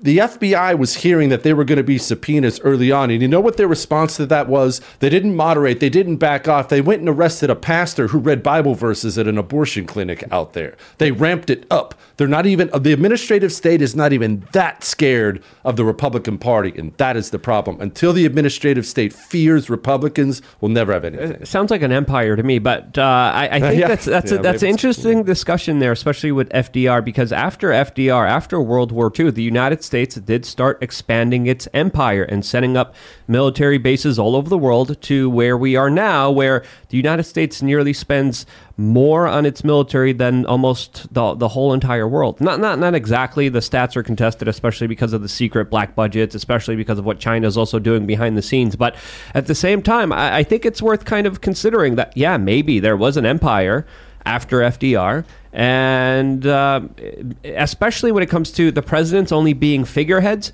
and the agenda and the foreign policy and the major directions that this country has been headed in has always been kind of consistent. And no matter if it's a Democrat or Republican, a lot of the bigger policies don't usually change. It's the British Empire, man. They they after World War One, they set up Israel. They built it with the British mandate for Palestine. They want military bases in the Middle East to protect the Suez Canal. That's the empire that we live under, and that empire is about to change and become a new world empire. So our BRICS? words are guiding it. Yeah, BRICS is another empire. And But, but is, that, is that what replaces us? it's either they're going to either amalgamate and one of them is going to become the new one as a larger, grander scheme, or they're all going to fall away and a new one's going to erupt. But it's likely that one of the current the, the current ones will evolve together and kind of create pockets of a new sort of global empire. It's going to be fiscal. They're trying to make people get tattoos and follow them around with their phones and crap. You think BRICS? You know, one theory is that uh, the U.S. petrodollar starts to crumble, and then BRICS takes over, and then it's a Chinese communist unipolar world. I I actually see. I, I've been kind of a. De- I, now I'm going to be the hopeful one. I've been kind of cynical. I I am a little bit more hopeful on this. Now I agree basically with what you're saying that there's we're, we're going into a fourth turning. That there's going to be a gigantic gigantic world changing events. The wars, famines, all, all of. These things are always inevitable. They're always coming back around, and we're going to cast off the old systems and, and we're going to choose new systems. But I will say that there is something that that really should give people a bit of hope that that we have guns, lots and lots of guns in red America, lots and lots of state power. Also, we have these hugely powerful states. That we still have a powerful state system now. It's not as powerful as it should be, but there are all these states that can and will join together, and you have armed citizens there. So even if every disarmed British citizen, a German citizen, or or, or, or Dutch citizen, we see what those poor farmers are going through right now. Mm. Even if everything else starts to go to crap and crumble around us, there is still one. There's tens of a millions of tens of millions of Americans who think like you think, and there is safety in these areas. Some amount of safety still in these areas. I I believe there's a, a lot still to preserve. Even if the federal system is all but lost, I believe there's tons still to preserve in this country. Yeah. Yeah, I think the American statehood is a good example of how to lead the world. Yes. If we could have lots of decentralized states of communities. Well, that's how America was supposed to be. Now, st- slowly but surely over time, states were ceding more and more power to the federal government, and we, we look that, look where we are now. We see how that where that's gotten us. But there's still a tremendous amount of infrastructure in place at our state level that even other countries like Canada, the provinces don't have that. We do here. Texas has its own power grid. Like we have, we have things here. We have, we have huge pockets of this country that we that where people can live free, where your kids and grandkids can live free and live live a life that's very similar to the life you live. Is the federal government salvageable? No, probably not. They suck. Flush it down the toilet. But there's still a bunch of the country that is, and that's good. Yeah, America still is one of the freest places in the world. Mm-hmm. I mean, traveling the world, you don't have a lot of places where you could, you know, express whatever you want to express, and also at the same time be able to defend yourself. Now, uh, and, and you compare it to what's happening in China, you could see why a lot of the top controllers, why a lot of the big politicians want a society like China because it's easier to manage, because there's less freedoms, there's less people being able to defend themselves. This is the larger battle that I think is unfolding right now with a lot of people working and progressing towards creating a Chinese style society here in the United States. And I think this is the bigger fight that people need to realize. And this is a fight not between the Republicans and the Democrats. This is the Republicans and Democrats working together to screw everyone else over. That's how I just see it at if, the end if of the you day. want to know if the Chinese style of government is going to be good here, look uh, no further than the Chinese people, because they'll tell you. And they're revolting against their government right now. And I've seen tanks. The government has sent out tanks against these people. I don't know if the videos are real, but that's what it looks like's happening. What do you think we can do, Jesse, to help these people?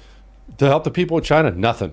Because our own government's against us too. It- it- we don't have an avenue. We can't look. You can't hop in your bass boat and cross the Pacific and go invade mainland China. What can we do? Well, I shouldn't say nothing. That's not true. The power of prayer is real. We can pray for them, but other than that, nothing. Now that we have our own broken government, we are sadly in a place where people are going to have to wake up and realize that the days of you know bouncing around the globe and being a for the forces of good, if you ever really kind of subscribe to that sort of thing, that's going to have to go away because we have real problems here at home. All the leaders of the Western nations, I say this all the time on my show, they all share the same characteristics now, the same three, all of them, and, and that's not just America. You know, it's Germany, Britain, all of them. They all no love of country. Many of them hate their country. You know, the leaders of our institutions, from the president to, to our entertainers to our athletes, many of them hate the country. But even if they don't, there's no love of country. If you wake up, uh, you probably do. You wake up every single morning and something will occur to you, and you'll think, "Man, that's bad for America," or "Man, I wish we would do this because that's good for America." Those thoughts never enter the minds of the leaders of the Western nations. Now, two, they don't have any connection to the real world, how normal people live. Somebody right now is watching Timcast and just got off of his second shift shift of the day, and he's sitting down and just wants to watch it, get, catch up on things. And the people who run our society have no idea what that guy goes through. And three, they see themselves as kings and queens. The leaders of the West used to look at themselves as the knights who would guard the freedoms of the West. Now they look at the freedoms of the West and they're disgusted by them. They think the problem with the West is your freedom. You can look look what we're talking about all night tonight with Twitter. The problem is you can say whatever you want. What that's ridiculous, peasant. You can own a gun? Oh, that's horrible. I, as the king, should be able to tell you where to go, what to eat, where to drive, what you can say and what you can't say. That's the problem. There's two ways to look at it. That at a certain point, we lulled ourselves through our comfort into letting these people take control of the machine, or we can say that over time, these people started to gain control of the machine. You you have like like you mentioned, they used to be the knights defending freedom and standing up for us. I mean, these are the founding fathers, the, the battles they fought. Now it's the parasitic manipulators who are leeching off the system. And I guess the question then becomes: Is it because we were apathetic Yes. and let uh, ignorant? Uh, what, what's the saying? The penalty for not being involved in politics is that your lessers will rule over you, Mm-hmm. or is it that evil people manipulated the system to to take control from us with, without us realizing? It was because we were we were apathetic. Evil people have always existed. They existed three thousand years ago, thousand years ago, fifty years ago. Evil people have always been there. We got look.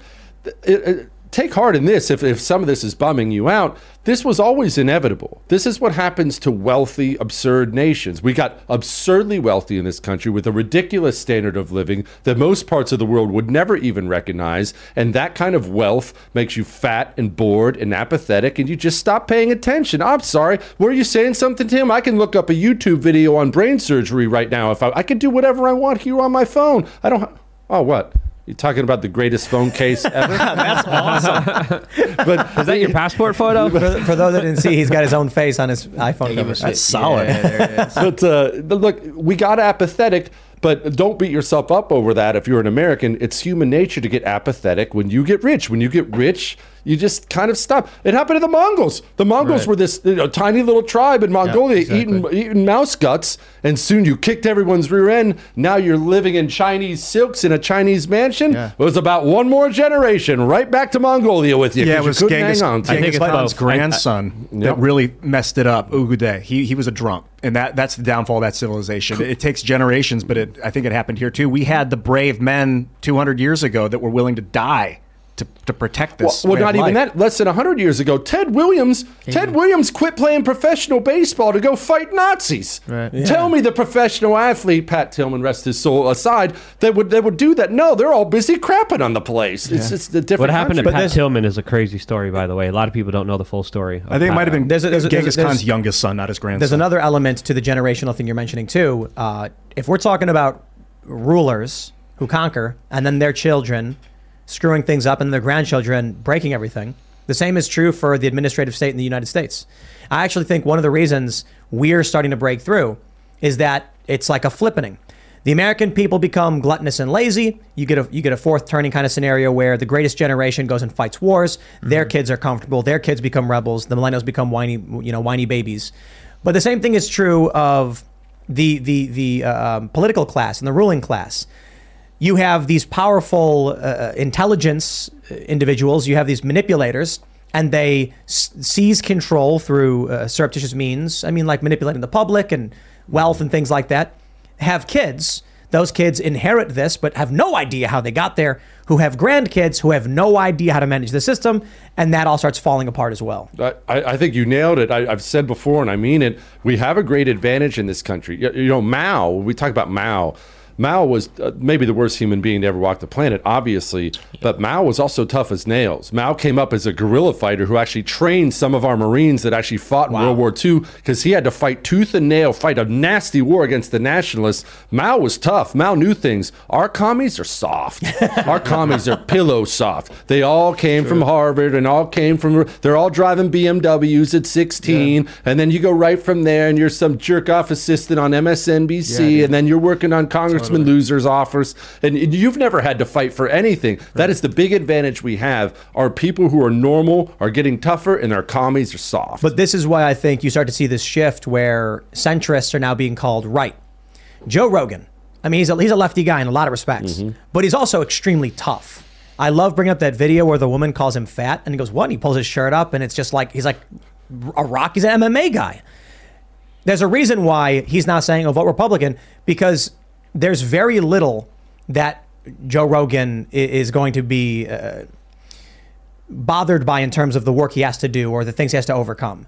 You end up with moderate or left leaning uh, liberals who grow up in hardship, work hard, and then we get when they get older. I think for like me and my friends, we're being called conservative now because we're just liberals who believe in hard work, who are who are not so frail and scared that we are like got to censor everything that that offends us. We're like, ah, the worst thing ever happened to me wasn't someone insulting me. It was that time I got shot at in Chicago. You know what I mean? Like, so your words really don't bother me. But then you have the really, really soft millennials who feel physical pain when someone says a naughty word.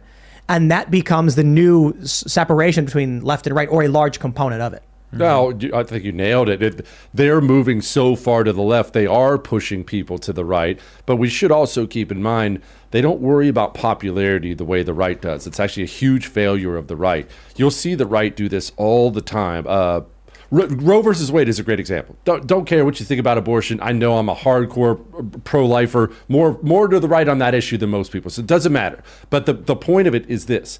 They overturned Roe versus Wade. Immediately, some red states started banning abortion in their states. You saw half of the GOP politicians and pundits out there, the pundits on the right, "Ah, guys, this is too far. This this is going to hurt us at the midterms. Uh, this isn't this isn't popular enough. When have you ever heard one of the communists say, "Well, I'm worried about the popularity"? No, they're busy shifting the culture their way. They're busy getting wins while we're hand wringing. Are we? Sh- what about the suburban women? Screw the suburban women. I want to give you. I want to give a shout out to our uh, good friend over from Eve Six because he had one of the best tweets I've ever read. Elon Musk said, "You know, Twitter is being fair when extremists on the far right and far left are simultaneously upset. Twitter aims to serve center 80% of people who wish to learn, laugh, and engage in reasonable reasoned debate." I mean. That's basically where we are. And the question here was that Elon banned Ye over this symbol that appears to be a swastika within the Star of David, calling it incitement to violence. Okay, I don't see how that's incitement. I think it's, it's offensive. But shout out to our good friend uh, Max over at Eve6 who tweeted People on the right are holding you to your free speech absolutist position, which has, abs- which has obviously turned out to be fake. And people on the left are mad at you because you're a union busting billionaire centrist, which is the most annoying kind of right winger. You can tell he's a poet. But um, that right there is ex- exempl- exemplifying everything the enlightened centrist people have been saying. It's like, dude, most of the people who are like center left or whatever have said this. Yeah, there's some views I have that are probably a little left leaning and some that are a little right leaning. And then the left immediately says, ah, right wingers. And you're like, okay, I guess. He just said it right there. Okay, there you go. A centrist is a right winger. That's what he said. Well, it's because they don't like when we think about the political spectrum. we- often think about this line. You know, if you believe this, you're more to the left, or you're you drift more this way, or right. It, and they don't look at it that way because this is not political for them. This is religious for them. It, it is a religion. And and if you're uh, if you're let's say you're a devout Christian, are you allowed to just hey, you know what? Those Ten Commandments, love them a lot. Number eight's going to have to go though. That's not going to work for me. No, immediately that is well. No, that's wrong. What do you? What do you? You're, you're standing against our religion. What are you talking about? That's part of the religion. That's why they're so strict with their people because it's not a political ideology. They worship it. It very much is a political a, a religion for these people. Th- think about this. There was a great point I read on Twitter. I can't remember who said it. When Judy was boring. Hello. Then Judy discovered ChumbaCasino.com. It's my little escape. Now Judy's the life of the party. Oh, baby, Mama's bringing home the bacon. Whoa, take it easy, Judy. The Chumba life is for everybody. So go to ChumbaCasino.com and play over 100 casino style games. Join today and play for free for your chance to redeem some serious prizes. ChumbaCasino.com. No purchase necessary. Void where prohibited by law. 18 plus terms and conditions apply. See website for details. when Roe v. Wade gets overturned and the Republicans immediately start scrubbing abortion, uh, pro life issues from their websites, the question arises do you actually believe in being pro life? Because if you're going to hide and not show anybody that, it was clearly never an issue you actually cared about. You don't actually believe these things. Well, uh, some of these religions, I think, deserve reformation. Like some of them were built a couple thousand years ago when it was okay to beat women. Or it was okay, like pork was dangerous to eat because you might get trichinosis from dirty blood. Like now we have good sanitation. So, like uh, de- decadence, for instance, in Islam, it's looked way down upon in, on in Islam. But the reality is, it's okay to be decadent if you're charitable. Like have a beautiful life, have wonderful things. If you're willing to be charitable with your funds, I think Islam could benefit. I think a lot of Muslims would love to not feel guilt about living in luxury because it's a natural part of affluence, and that comes with you know the I- beauty of God. I, I don't want to. Uh, I'm not trying to be mean, Ian, but I, I think we're not having the same conversation. We might be having a similar. Well, you were saying how leftists Well, so- are treating this like a religion, and I and saying just because you take out the eighth uh, of the Ten Commandments, I think sometimes it's okay for religions to ebb and flow and change with the times. Yeah, but they they're not interested in that. The, the, the, I'm, what I, I'm trying to classify what we're up against. They're not interested in changing with the times. Now, the only thing they will change is they appeal to. They have to find different malcontents. This is what people don't understand mm. about communism and why people. Oh, you're crazy. They're not communists. One, most of the prominent people in the Democrat Party openly call themselves socialists now. Anyway, I don't know why people think I'm nuts for saying that. Two, communism is not some workers thing. Communism in the Soviet Union looked drastically different than it did in China. Why? Because you had different malcontents. In the Soviet Union, you had the urban poor, so they appealed to the urban poor. So when you had the Soviet communists trying to put it in China, they were yelling at people like Mao saying, focus on the urban poor. And Mao said, You're a freaking idiot. We don't have malcontented urban poor. We have malcontented rural poor here. Right, We have to change it there. Then it looked different in Cambodia. In America, it looks radically different there because we didn't have those urban poor or rural poor. We had different malcontents here. That's why we, they focused on the feminists. That's why they focused on the climate change netters, the LGBTQ Air Force guys. That's why they got infiltrated the civil rights movement. You have to find society's malcontents because society is a rock. And when you find the malcontents, what you're doing is you're finding the cracks in the rock, you're filling it and freezing it. That's what communism Div- is. divide and conquer. That's exactly and that's right. exactly what they're doing. That's why the, the family unit is one of the key uh, things that they're trying to destroy, Mm-hmm. that they're trying to prevent people from having. Because if they have a, a strong family unit, they won't be able to worship the state. And personally, if, if you believe in a parks department, I believe you're a communist. it doesn't take much for me. Uh, I think all of the people out there, there's a lot of communists out there uh, because they believe in, in the common good, and and it, a lot of this is just lunacy. I, I mean, th- this whole th- th- this hey hey, I got to speak my truths here, and I'm not I'm not gonna I'm not gonna be censoring myself here. Uh, you, you commies, I'm, I'm sick of the state. department. yeah, you know, if you actually look at what the political spectrum is, I would probably be described as traditional liberal or social liberal. Um, Luke, anarchist, probably. Yeah. But in the modern iteration of what these words words mean, it's just like they don't mean anything. Like liberal is used to refer to anyone on the left. Far right is anybody who's centrist to far right. Yeah. It's just I don't even. It's all it's all nonsense. We're kind of in uncharted territory. Like, what do you do in that situation? Just kind of have shows like this and keep reminding people what you think the definition is, and hope that they more people believe you than Merriam-Webster when they switch the definition of the word feminist. Like They've been doing that. Yeah. That's what the, the websites have been doing. The, the dictionary websites have been changing definitions in real time. And uh, the definition of woman, I remember we covered this, became circular Mm-hmm. because it was like a person who identifies as a woman was the definition of woman. And it's like, how do you use the own, the word in its own definition? What does this mean?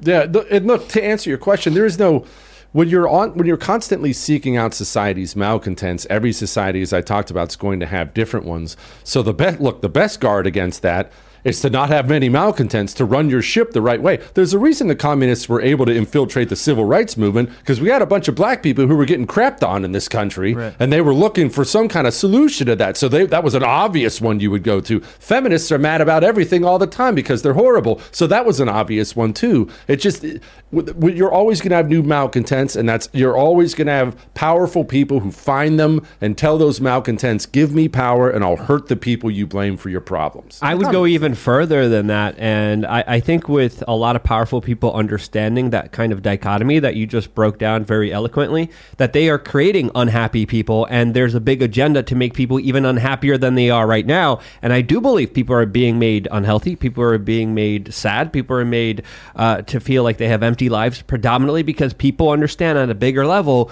when they don't have a religion, when they don't have a family, when they're not healthy, when they don't have a, a life that is worth living, they're going to give everything to central controllers, to to trinkets made from China, to government authorities that don't give a damn about them, and they will be owned and, and operated by the state essentially. Well, bitterness always always brings out more bitterness, right? Bitterness never solves anything. The one feminist, if she's miserable at 20 and bitter, she's going to be 10 times as miserable with her 15 cats at 40 and, and weigh another 50 pounds, and then it'll get worse and worse and worse. I'm not even trying to be And that mean. was the bigger, that, that was the biggest de- uh, Democratic voter base. Of course. Th- th- this election cycle in the midterm. No, ladies who are single.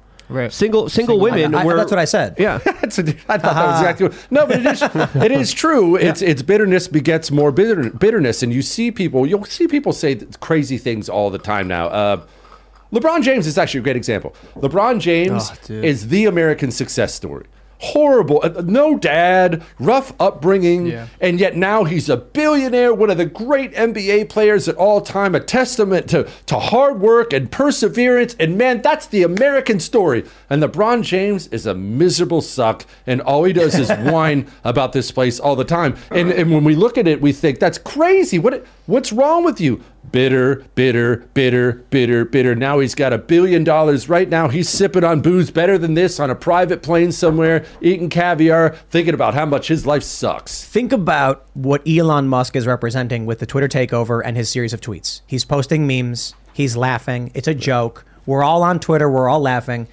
A big component of whatever modern left versus right is a bunch of people with sticks jammed square right in their rectums, mm. and a bunch of people who just, even the craziest things are funny because what can you do but laugh? Yeah. I mean, that's the clown world meme, it's the Joker meme, it's like, you know, watching everything descend into chaos. We know it's bad, but all you can do is laugh and go along for the ride. Versus the other people who, no matter how good it gets, they're screaming about how awful it is. It's really insightful what you said about getting people out of the gutter mentally, like get, giving people hope, making them so they're not malcontent, they're not miserable, maybe making people content, bringing people some sort of at least belief that things will get better. And Luke talked about this, uh, like what brings contentment. We saw in this country, and I'm not downplaying medication at all. I understand medication has helped a lot of lives, saved a lot of lives, changed a lot of lives. But I saw a, a stat recently about the number of Americans who were on psycholo- psychological meds, and I'm not even downplaying that. Sometimes that's necessary. The number was staggering. It was something. It was something like 79 million. Why do we have 79 million people in need? Why aren't we looking at a way to get 79 million people off of that?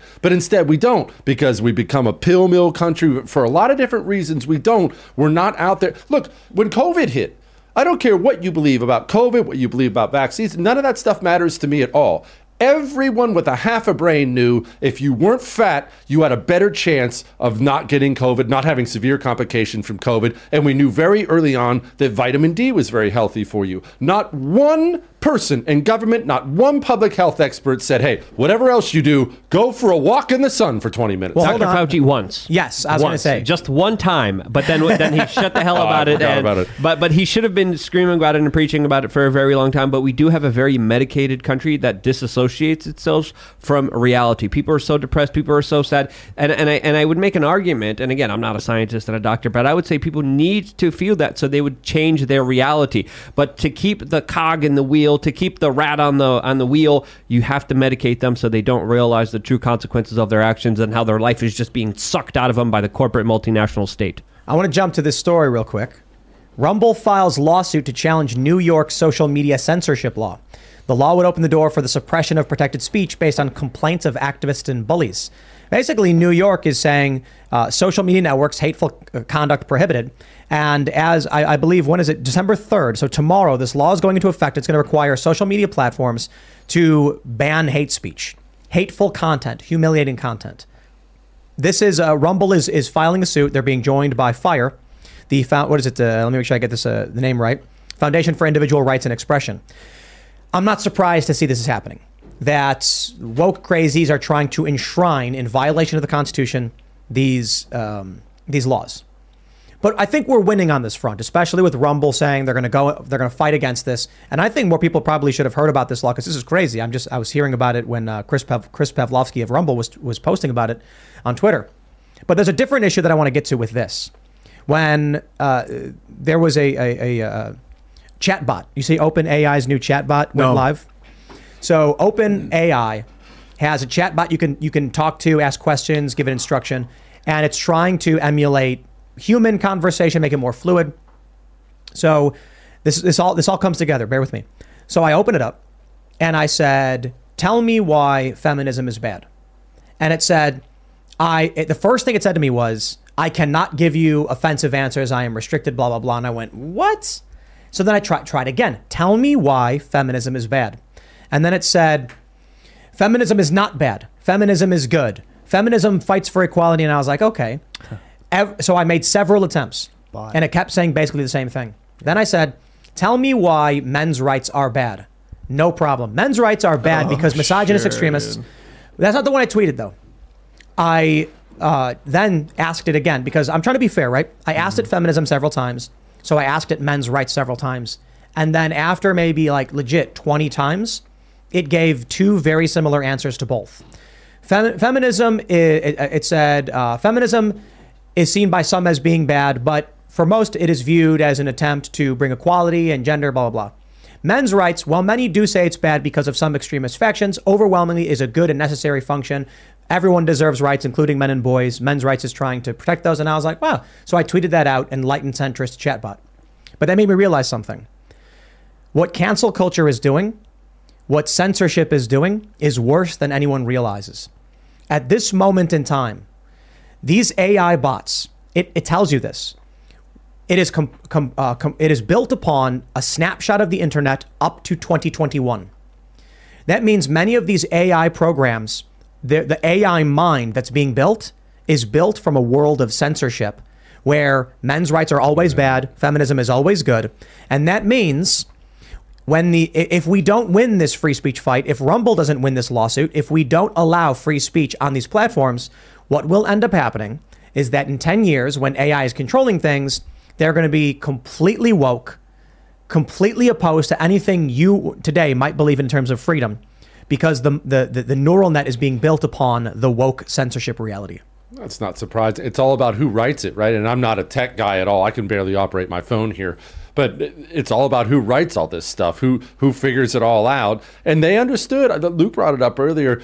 They understood language. They understood how important it was to to to ingrain, to engrave what they believe in every single institution, including the language. You brought up Merriam-Webster changing the definition of female. It's just we've turned into a world that got so insane so fast. It's more than people can digest. There was also that moment too, just to go back for a second. Do you guys remember when that chatbot became a Nazi?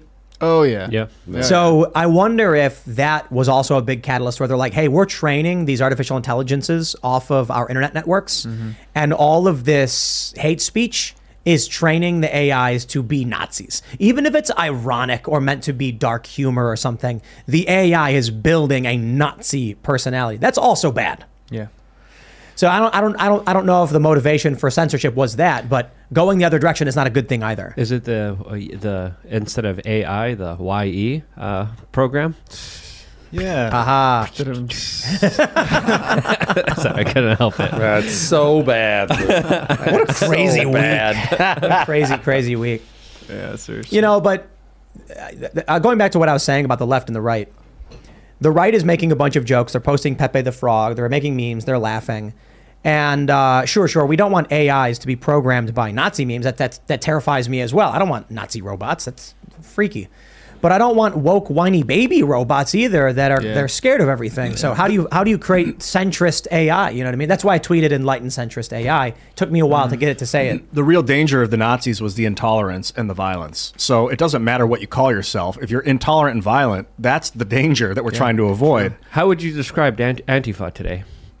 Uh, violent, intolerant. yeah. that's what I'm talking about. In 2020, when they were burning down buildings and smashing up the streets, like that's what the Nazis did. It was for a different reason. For sure, it was for a different reason. So I should point that out. But street violence, thuggery is the, what we're trying to avoid. Intolerance, hate, uh, just irrational hatred of the other. That's what we're trying to avoid. Whatever, it doesn't matter what you call yourself, man. It doesn't matter what you pin on your shirt or what color you're wearing or what color your skin is or what accent you have. It really doesn't matter. Right. It's behavior. It's what you're actually It is, doing. it is behavior. Well, we also have to understand too that violence and, and thuggery and things like that, these things are not well, they're- they're bad, but they're the end result Yeah, of a lot of cultural indoctrination. A lot of that is actually the I've talked. I've said this a thousand times. You could give if if I if I was offered the trade today, where Democrats could have every seat in the House, every seat in the Senate, and the United States presidency, and I, in return, would get every school board in the United States of America, I would take that every single day of the week and twice on Sunday. We have lost our culture from a very, very early time in this country. And then eventually you have a bunch of thugs, as you pointed out, yelling at people, censor, building AI robots that are thugs. That's the end result of an education system that goes way beyond just school. But we have now a, a, an education system in this country, from school to entertainment to friggin' sports to everything, that tells young people over and over and over again America sucks, America sucks, America sucks, America sucks, America mm-hmm. sucks. And soon you go to communist finishing school, which we know as universities in this country. Then you're 22, 23 years old. And I, I- can you You've never had a them? job. Yeah, you've never had a job. You've never lived in the real world. All the world that's been beaming at you from your phone or your TV has told you America's a wretched place. Your social studies teacher backed it up. Your history teacher backed it up.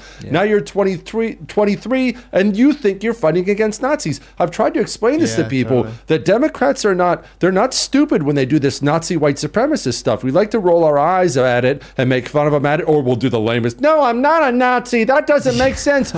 They're doing it for a purpose. They're telling that person who hated you anyway, fine, he's a Nazi. Well, if I was to give you a gun right now, Ian, well, maybe not you because you're probably a lot nicer person. Luke, if I was to give you a gun right now and tell you there was Maybe no law one now. against it, and I was to take Dr. Mengele and sit him in this chair right here, what would you do? You'd fire a bullet in his head without a moment of hesitation. Why? Because you know that that's a truly evil person. They're calling you a Nazi for a reason after turning you into a hateful person, and then they say, hey, hateful person, there's the problem. and but, then but, they but, turn them but, loose. but just to issue one minor caveat, there's a reason why we, we put the Nazis on trial to make sure that everybody knew exactly what they did. You know, the- the- the- with- Mm-hmm. Right.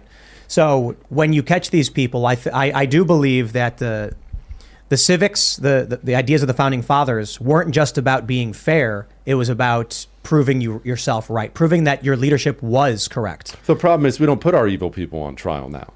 We have. Oh, we had- seriously. They get we had a- promotions and had- Nobel Peace a- Prizes. We had a 51% increase in teenage girl suicides during all the mask mandate, co- Yeah, yeah, co- yeah. school shutdowns. Mm-hmm. That's now that that's just a phone. That's just a number, right? But we're about to have Christmas in what 23, 24 days.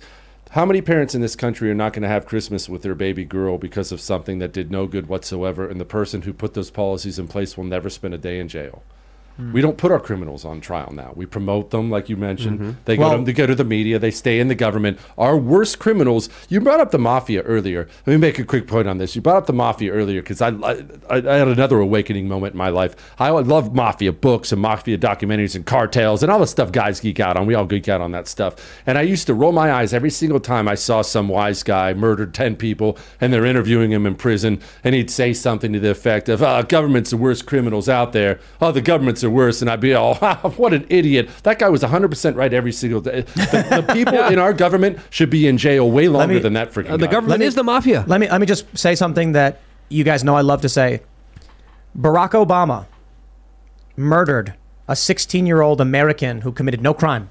Yes, he Abdul did. Rahman al-Awlaki, who was eating at a, a civilian cafe in Yemen. Obama ordered a drone strike on civilian infrastructure in a country we were not at war with. Why? Well, they say it was an accident. I believe it's because his father, Anwar al Awlaki, was a jihadi preaching against the United States. He was an American citizen, by the way, and Obama killed him too. It's called an extrajudicial assassination. I think the reason the U.S. government killed Abdul Rahman was to send a message. If you screw with us, the United States will execute your children. Yeah. These, these are these are not good people, and it was crazy to me when, uh, like, hearing hearing prominent people say that Obama was like one of the best presidents, and I'm like, depends on what your definition of best is. If you're talking about killing civilians overseas with drone strikes in in countries I'm not at war with, the if that's what you consider the best, people in this government have killed for power. And and I got to tell you, man, Hey guys, it is Ryan. I'm not sure if you know this about me, but I'm a bit of a fun fanatic when I can. I like to work, but I like fun too. It's a thing. And now the truth is out there. I can tell you about my favorite place to have fun Chumba Casino. They have hundreds of social casino style games to choose from, with new games released each week. You can play for free anytime, anywhere. And each day brings a new chance to collect daily bonuses. So join me in the fun. Sign up now at chumbacasino.com. No purchase necessary. VGW Group. Void were prohibited by law. See terms and conditions. 18 plus. that the story of Abdul Rahman Al Awlaki is should shock the core of Americans. He was he was born in I think Boulder, Colorado, was living in San Diego. This is an American kid, and he went overseas to visit extended family, and they blew him up. And Barack Obama signed off on an order assassinating a 16 year old American citizen without a court, without a judge, without a jury, without nothing. And the only statement the whole Biden administration, the whole Obama administration gave regarding this whole entire incident was to uh, my news organization. And the only thing they had to say is that he should have had a better father. That's absolutely insane. Yeah, that's the only thing they This- said. What was the question is- that that was? So? Robert Gibbs was O- Obama's right hand man. He was Obama's spokesperson. We came to him and we were like, "Why did Obama personally call off on the assassination of a 16 year old American citizen?" And he ignored it. He didn't answer it. He didn't answer it. We kept peppering. We kept asking. We kept asking, and then he said he, he just should have had a better father. That's literally what he said. And then um, was he talking about Barack? Abdul no, Rahman. no, Abdul Rahman. Yeah, he- The- he- the- Well, we the- just the killed 10 blatantly people in we killed Afghanistan, too. terrorist and then as soon as Trump came into office, the daughter uh, gets taken out in the raid. Uh, that- we just Now, killed 10 people that's in questionable, Afghanistan, and too. it's- and it's up Right. for Seven- debate as well. Seven of those people were killed were, were children we just murdered in Yeah. Afghanistan. Ten of them, and not only did no one go to prison, no one even got fired. In fact, they said it was nobody's fault. John Kirby was asked about it, and they said, "Is anyone at least going to get fired or, or reprimanded?" Uh, I believe he called it, if memory serves. Well, it was a failure of process. Seven of those were kids, adorable kids. Go look up their faces. We murdered those kids. No one went to jail. weddings, uh, hospitals, Yeah. all of them were bombed by drones This by is- the U.S. government. this is what propels in many ways not the only way maga because for a lot of people i know they were just like trump says he's gonna he's opposed to war hillary clinton is a warmonger i vote for trump and then for me with uh, i didn't vote for him the first time. The second time he was he was actively setting forth a plan to withdraw from afghanistan. Get get get us out of here get nato to pay its fair share. And i'm like all of these things are good. We shouldn't be doing these things. We should be blowing people up. Trump did increase drone strikes. Totally understand. In the in, in and, and he deserves criticism for it. I suppose the argument is that in removing personnel from the Middle East, he, it needed to be uh, supplemented with something lest the Taliban actually come in and take over like they did. But at any rate, when Trump said he was getting our troops out of Syria, when he set a deadline for Afghanistan, I said, if that's the best I can get, I'll take it because Joe Biden is Democrat, he's Clinton esque. It's going to be the same warmongering garbage. So, you know, I, I, I rant on that stuff, but I want to make sure people understand how clear it is that when we talk about the, the, the worst people of history, there's there's little excuse for no accountability with our current politicians. I can understand why you might say, like, in World War II, the U.S. did bad things with like internment camps and stuff, with the Office of Censorship. I'm like, yeah, those things were bad. I can understand why you might say Abraham Lincoln creating a corridor where he suspended habeas corpus, really, really bad thing. Yeah, the absolute, absolute power. These are really, really bad things. How about we have a modicum of accountability? If anyone just came out when like introducing Obama and be like, and we understand that times are hard. Obama did kill a 16 year old American citizen without charge or trial. At the very least, we can say it, ladies and gentlemen, the president. Like we could, we can't even get that degree of public accountability. Mm-hmm. You know, they get a Nobel Peace Prize. they get promoted. They get celebrated You- as some kind of great human beings, as, as really great guys. And, and essentially, a lot of them are just murderers. I see like the liberal economic order. We we've basically since World War II, we were like no more world wars like that. No more dictators across the sea to start spark up a war. So we'll put military bases everywhere, and by threat of arms and murder, we'll prevent another dictator. Which essentially we have. There hasn't been a third world war. But the other option was we're going full on isolationist. We do not want a military bases anywhere. And then what happened was Hitler appeared.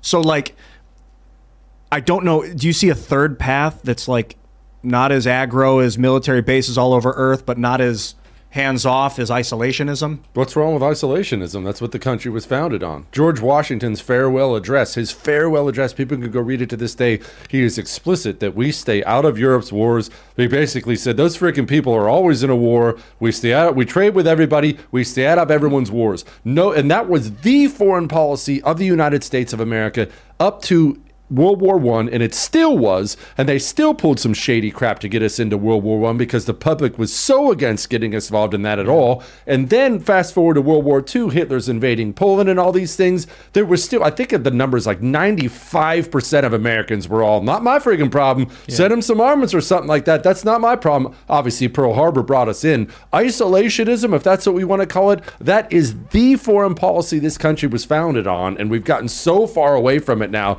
that people think you actually have some justification for, for some of the insane crap we do out there. It's nuts. We're going to go to Super Chats. If you haven't already, would you kindly smash that like button, subscribe to this channel right now, share the show with your friends, and become a member at timcast.com for behind the scenes and uncensored shows. We have those up periodically. Monday through Thursday, we have the uncensored after show, but Fridays, we have the green room. Although I think this week's green room went up on Tuesday because it's yay, Yeah. and we wanted to get it up quick. But let's read some Super Chats. Bobby Gibbons says, used to work for Vice in the LA S2 office. Someone mentioned your show to me. I've been enjoying it. You guys need to get Adam Curry on. Keep it up. Hey, appreciate it. Uh, I wonder when you worked at the Vice office in LA because Vice, you know, started to change a whole lot over the past 10 years. I worked there, it's like nine, nine years ago now. But uh, shout out to the people who used to work for Vice, now don't, and enjoy the show we do. Stay true, man. I got in touch with Adam Curry. He was definitely into coming on, but we got to get Tim to know who he is so that he's co- cool Well, with he having him come on. on. What do you- I don't yeah, know. Adam Curry. He's like the, they call him the Podfather because Yeah, yeah. they say he invented the podcast. He didn't actually invent yeah. it, uh, but he had like one of the earliest Just have him on. podcasts. Yeah, Adam Curry. I'm coming for you, and then you're coming here because we're going to talk. Eric Knapp says, Tim, your best chance of success with Freedomistan is to actually own your property. The best way is to own a patented mining claim, only $5 per year for taxes or tw- for 20 acres. One in northern Idaho just sold for 270 acres for 600,000. Saw that. Yeah, yeah. Jay Boring says, My name is Jeremy Boring. Please help me get connected with the CEO of the Daily Wire. The two Jeremy Borings need to unite. That's very interesting, Jeremy Boring. Okay, let's grab some. Rye Lyon says, My favorite anti commie. Please ask him to find my email to him about ESG and pensions, 401ks, which Carol Roth told him about. Everyone needs to be absolutely angry about it. What is, what is that about? Do you know? Yeah, well, uh, excuse me. Uh oh, did you inhale the whiskey? I did. It went down the wrong pipe. It's going to be good for your All lungs. right. All right. ESG. People already know about ESG on your show. The same. I, I, when I was on Rogan, I sipped water and inhaled it, and then for like five minutes, I'm like, Yeah, that was whiskey. Anyway. so, ESG. Everyone knows what ESG is. What's happening is they're moving pension funds. Listen to my voice now. We need a helium balloon. Where's the helium give, balloon? give, yourself- give yourself a good, good hard cough, Um, man. So they're moving pension funds now into ESG. So if you have a pension fund, you expect that pension fund to automatically make money. That's what pension funds do. They're not doing that anymore now. Now they're allowing them eh, because of a Department of uh, uh, SEC rule. They're allowing them to take your pension fund and invest it in all this enviro crap, which is not paying off. BlackRock's even moving away from it. doesn't pay, so they're they're blowing your pension in the name of climate change. Man, that's what S, uh, FTX did. They basically, in the name of righteousness, they started investing their own people's money in like impact investment stuff like that. It was. It's such good whiskey that you just inhaled it. People are going to clip that. Be like, Why is he so sad about pension Went funds? down the wrong pipe. I'm crying. we had uh, Lauren Southern who was drinking out of a paper cup, and this is the Pappy uh, Kentucky bourbon, and then Jesse who inhaled it. It was so good. I want to get this straight. So, good. Uh, this is BlackRock's taking people's money and impact investing it. What's happening is like uh, you know what ESG is Yeah. obviously. So it's really bad. It's really stupid. It's it, it's governments and corporations merging together for all this climate change idiocy. It doesn't matter, but it's bad. It doesn't make money. There's no money in it. All right. So what they're doing is they're passing rules. There are rules that say you can't. You have to try to do what's best for somebody with their pension fund. You have an obligation to that person because they're giving money to their pension fund. You have an obligation to try to make them money. They're essentially giving them an out now and saying, well, not really. I mean, you, you should, but if you also want to do ESG, that's fine too. So they're taking, and, and people won't know. I was, uh, it was a little while ago, two, three months ago. I was sitting out back uh, at my neighbor's house in my neighborhood. All these couples are out there, and they're all people who almost all of them vote Republican. They're they're you know restaurant managers, guy owns a small construction business, just normal people, but they they're relatively interested in politics. Not one of them even knew what ESG was. Yeah. When I brought it up to them, they thought I was lying, and I told them all. I said, "Pick up your phone right now and look up your bank in ESG. I guarantee your bank has its own ESG page." They had no idea what it was. Nobody knows what it is. No, well, I should say normal people don't know what it is. And now they darn sure don't know that their pension that they're working hard for is going to be moved into it. So your pension that you think you're going to get at the end, you ain't. But hey, at least you saved Mother Earth. All right, let's read this from Mr. Obvious. Says this is concrete proof that Twitter colluded with Democrats to rig elections. We must investigate YouTube and Facebook as well. This is nuclear. This is so. Let, us let's break it down. They mentions that the Trump campaign did have removals that were honored, but this is this is exactly the point. Twitter's staff is mostly Democrat, so most of the rules benefit them. They have the misgendering policy. It clearly benefits their perspective and worldview. Democrats, with their connections, were able to get Twitter to take down unflattering and damaging information that ultimately benefited them within a couple weeks of an election. This is public manipulation and election interference. Now, I suppose we need to have, uh, I guess, adjudication. This, th- how, how do we solve that if Republicans aren't going to do anything about it? I don't know. Can they do anything about it? Do they have any institutions that they could actually get some kind of justice here? I Is mean, there anything te- they could do? Technically, uh, Congress can can and they can make criminal referrals and do all those things. But I think the issue is, was it really illegal? Is it illegal for a private corporation to take down posts at the behest of a political campaign? I, I don't think it's criminal. I don't think it's criminal either. The only thing, the only way we're going to be able to do anything about any of this stuff, if you really want something done, it's going to have to come at the state level. Like like Fauci was just deposed recently. It wasn't Congress that did it. It wasn't the DOJ. It wasn't anybody. It was Eric Schmitt. God bless his soul. Uh, AG, current AG, is about to be a senator from the state of Missouri. He's the one who locked it down and got Fauci to come down and ha- deposed Fauci and things like that. The state AGs, the state AGs are really, really a huge key. Yeah. You need aggressive state governors and state AGs because, again, like I talked about earlier in the show, they have huge power, man. Fauci's up there. He's king of this and king of that. Eric Schmitt said, no, come on down to Missouri. We're going to have a little chat on camera. Yeah, that's, And- that's where it is. You know about the lawsuit coming out of Missouri with uh, uh, against uh, what is it? Which social platform is it? Facebook or is it YouTube? That's the same thing. Twitter. Same basic thing. Twitter coordinating Government. with Fauci and That's those right. guys. That's exactly right. what it is. That's why George Soros spends so much much money on the AG race. But uh, what about a conspiracy charge or election interference charge? I don't think I don't I don't think it's illegal for a political campaign to say, "Hey, can you take take down a post?" I don't think it is either. If But what if it's- it's, an acting government in power? They weren't went afterwards. Yeah, and So they, we- uh, yeah, right, right. yeah, So and we'll they need- did, and they, they they still do it. Right, right, right. That that's the that's the stuff from the lawsuit we've discovered. So yeah, we'll need hearings. Let me let me read this from Frumps. He says Jeremy at the quartering had his biggest night ever and probably sold a lot of coffee. Regardless, this has been a really wacky week. Ian is still zen somehow. Speed the Collapse by Metric. Uh, I'm going to be honest with you, Frumps. The only reason I read that is because you mentioned Speed the Collapse by Metric, and they're like the best band ever. So Shout plus Speed the Collapse is one of my favorite songs. But no, yeah, shout out Jeremy. Uh, I guess he, he he had a big night. Congratulations. Sold some Lovable sold some coffee. Uh, right on, man. Let's grab some more super chats. Garrett Tarpeting says, shouted your pod out on the Taibbi thread as a hopefully helpful redirect. Keep it, keep rocking. Man, shout out to Matt Taibbi. He gained like 300K followers, going to crack a million. Taibbi's fantastic. He, he was like a Rolling Stone journalist. He was kind of a liberal guy, but he was like a freedom guy. He was an honest guy. And then when things started to shift and get weird, he's like, I'm out. I'm, I'm not going to keep doing this. I'm doing my own thing. Mm-hmm. Launches his own Substack and, and is stuck to it, doing legitimate reporting. He was, I think, he's the reporter who basically confirmed that Viktor Shokin in Ukraine had active investigations into Burisma where Hunter Biden was working. Because before this, the media kept claiming the Ukrainian prosecutor wasn't even investigating Biden or Burisma or anything like that. Then Taibbi did the actual journalism, came out and said, here's a dozen investigations that were opened by this prosecutor into Burisma, and they fired him. And it's like, there it is. And Joe Biden, by the way, is on camera bragging that he got that prosecutor Right. fired. That's right. Uh, there's also news on Twitter right now that James Woods is going to be suing the DNC for damages done to his career. Whoa. That's So, legitimate. Yeah, this is uh, Kyle Morris reporting on this right now, and he's a reporter for Fox News, and uh, that's what Kyle he's Morris. coming out and saying. Yeah, I'll retweet it right now. I just retweeted it. Good. He's. I'm glad he's moving on that. That's Political At, at Luke We Are Change. James Woods. Did he announce on Twitter that he's doing it? Because he's on Twitter. This is according to the reporter. Oh, we gotta get just James on the retweeted. show, man. I yeah, love James, Wood would be awesome. I love James. He's great people. Yeah, and, and not to mention he's a, a great actor. He Oh, yeah. He's he's the best, one of the best Family Guy characters himself. Yeah, who's so insane funny. and stalking Peter. He's great. He's great. Plus, uh, wasn't he in Hercules? He was Hades, I think.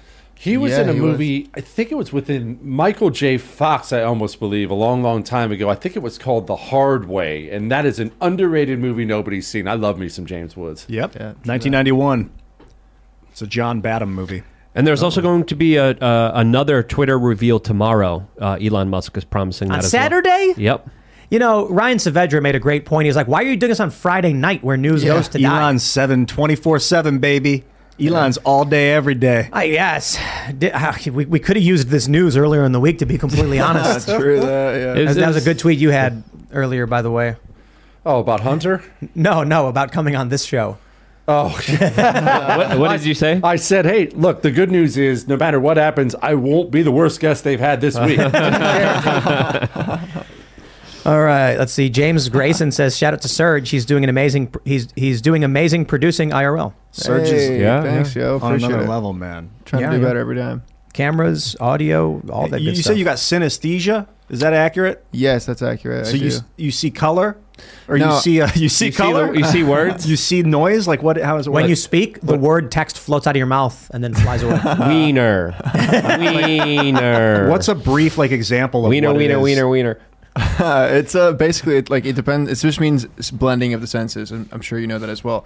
Uh, so it depends on which kind of senses you have blended. For me, it's like my vision, and it's like my textural touch. There's a couple different. There's pressure touch, and then there's textural touch, and then there's also my auditory as well. So, but it's not like a, it's not like an acid trip. I think like Facebook gets that all wrong. They give it like they show oh, synesthesia just like an acid trip. It's not like that, guys. Come on.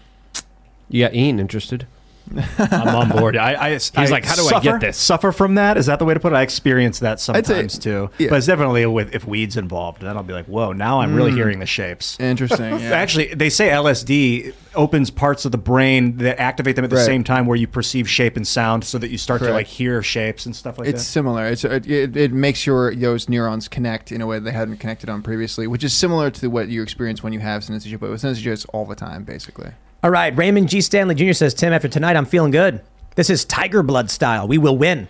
I hope I'm not the only one this optimistic, and so we forward the line. Yeah, true I'm saying like this this past the, the past week or so, it's been absolutely fantastic. The week before this, Elon Musk is tremendous victories, putting out more information is just victory, victory, victory. The after the midterms, you know, I, it was weird to see everybody down. Like, why did we do so bad? And I'm like, the Republicans won the House. Like, that's all they could have gotten. Winning the Senate would have been good. I get it, but it's not like they're going to pass any laws. They're going to get subpoena power. They're going to get committee power in the House. They're going to get rid of Nancy Pelosi. It's like take the win, then realize ballot harvesting is a huge problem, and then after you do, ballot harvest for 2024 wherever it's legal, right? Yeah. And then once you win, you can fix it. All right. Chris Lee Bear says Jesse Kelly looks like ultra based Russell Brand. Ian, you're the best. Thanks. You think There it's, was a- you think it's no, worth using the enemy's tactics against them to win? Yeah, I, I think you're right that the, I said there's no we're not at a war in the United States, but the whole like opium wars it never really ended for the the communist Chinese party. This, Yeah. so maybe we are. Is it is it worth using like like I think was it Raymond G. Stanley was saying? Uh, how did he phrase it? That he would use that it's like of course. Of course, we use their tactics against them. We should ad- adopt everything they're doing and do it Oh, right back. oh, to you're saying harder. ballot harvest and then Oh, when you get course, in, fix it. absolutely. Do every. We should do everything they're doing and do it better than they do. Of course, we should. I, I, I, w- I agree, and I would probably just phrase it as like be the 2.0. You know, so do we want to use their tactics against them? We want to use better versions of their tactics. Of course, we need to be as mean and vicious as they are. I mean, people like like people think uh, people think we won World War II in the Pacific, you know, and they, what do they picture when they picture that? They picture you know the, the flag going up on Mount Suribachi and some some handsome Marine with a rifle in his hands. We won the World War II in the Pacific by taking uh, satchel charges and chucking them chucking them into caves where we knew women and children were with the Japanese and blowing them up. The- we, we had to adopt horrible tactics to beat horrible people. That's how you do it. So if, if it's legal in this country and we can do it to hurt the communists, let's do it. Hayden says, What are everyone's opinions on balkanization? Where would each of you draw the lines? Single state is a cop out and bro code violation. Okay. what do you think about balkanization? It's Peaceful inevitable. divorce. What it is right now is it's it's inevitable. That you already saw what happened. People talk a lot about Florida and what a great uh, what a great midterm they had, and Florida's all red now, and and and they they did, but people miss an important part of that. Uh, Ron DeSantis won by 20, 30,000 votes, I think it was, the first time, and then won by over a million last time. Now, yes, he's been a very good governor. That's part of it. But another part of it is people have moved to the state and voted that way. Yep. You should move, you should leave your crappy blue hellhole and go live around people who share your values. I've lived all over the country, blue, red, and I'm telling you, it's a better life. I, I did think that, but now I think something else. You know, we moved out here because I was I was I was of that mentality, and then I started thinking. One of the reasons, like you mentioned, that DeSantis does so well is because a lot of people move to Florida. But then we also see Democrats do really, really well in places that are surprising. Even in New York, where it shifted right in a lot of ways, Democrats still end up winning. And it's probably because half a million more right leaning people, more moderate people fled the state. Mm-hmm.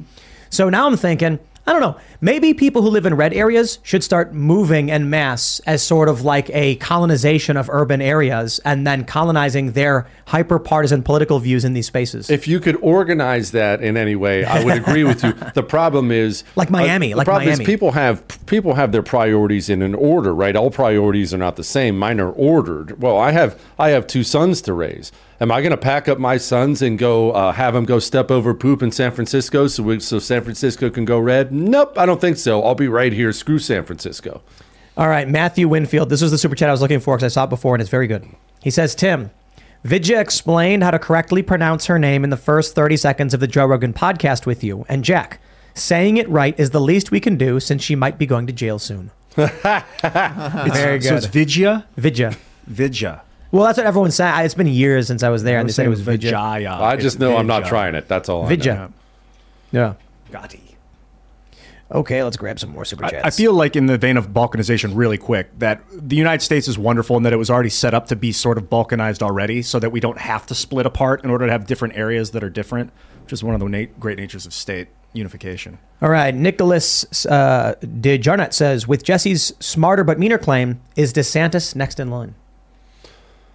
Well, that remains to be seen. He's got to go beat Donald Trump first. I'm not on Team Trump or I'm not on Team DeSantis. I'm on Team. I don't tr- trust any of you, and every single one of you has to go earn my vote. Yeah. Maybe Yeah. look, DeSantis has been a great governor. There's no question about that. Go beat Donald Trump. Show me you can win. True that. I agree. And I think that a primary between the two of them would make both of them better candidates. Donald Trump needs that primary too. Donald Trump's still out there pushing vaccines and insane. He's still he's still out there being President Pfizer. He's Donald still- Trump he's yeah, still yeah. sitting down with uh, New York Times reporters for three days who hate his freaking guts and then complaining when they when the, Donald Trump needs to be better. He's- so if we need a better Trump, let's go get a better Trump. He still talks about 2020 over and over Of again. course, Yeah. of course. Ron DeSantis is going to be like, here's my plan for America. He puts he's putting that book out. He's going to talk about China, and then Trump's going to have to be like, I've got to address these issues too. Mm-hmm. If, if Trump keeps talking about 2020, Donald Trump's going to lose the 20 the 2024 primary. Here he is. Well, Donald Trump has no incentive to stop talking about the 2020 election unless Ron DeSantis gets in and forces him to change. If you are a Trump fan, a hardcore Trump fan, good for you. Fly that flag. You should want Ron DeSantis in the race. And if you're a Ron DeSantis fan, maybe you're flying that flag. You should want him to have to face against Donald Trump. Iron sharpens iron. Go fight. Go That's earn right. my vote. Yeah. Trump, politicians should all be treated like rental cars anyway. all of them.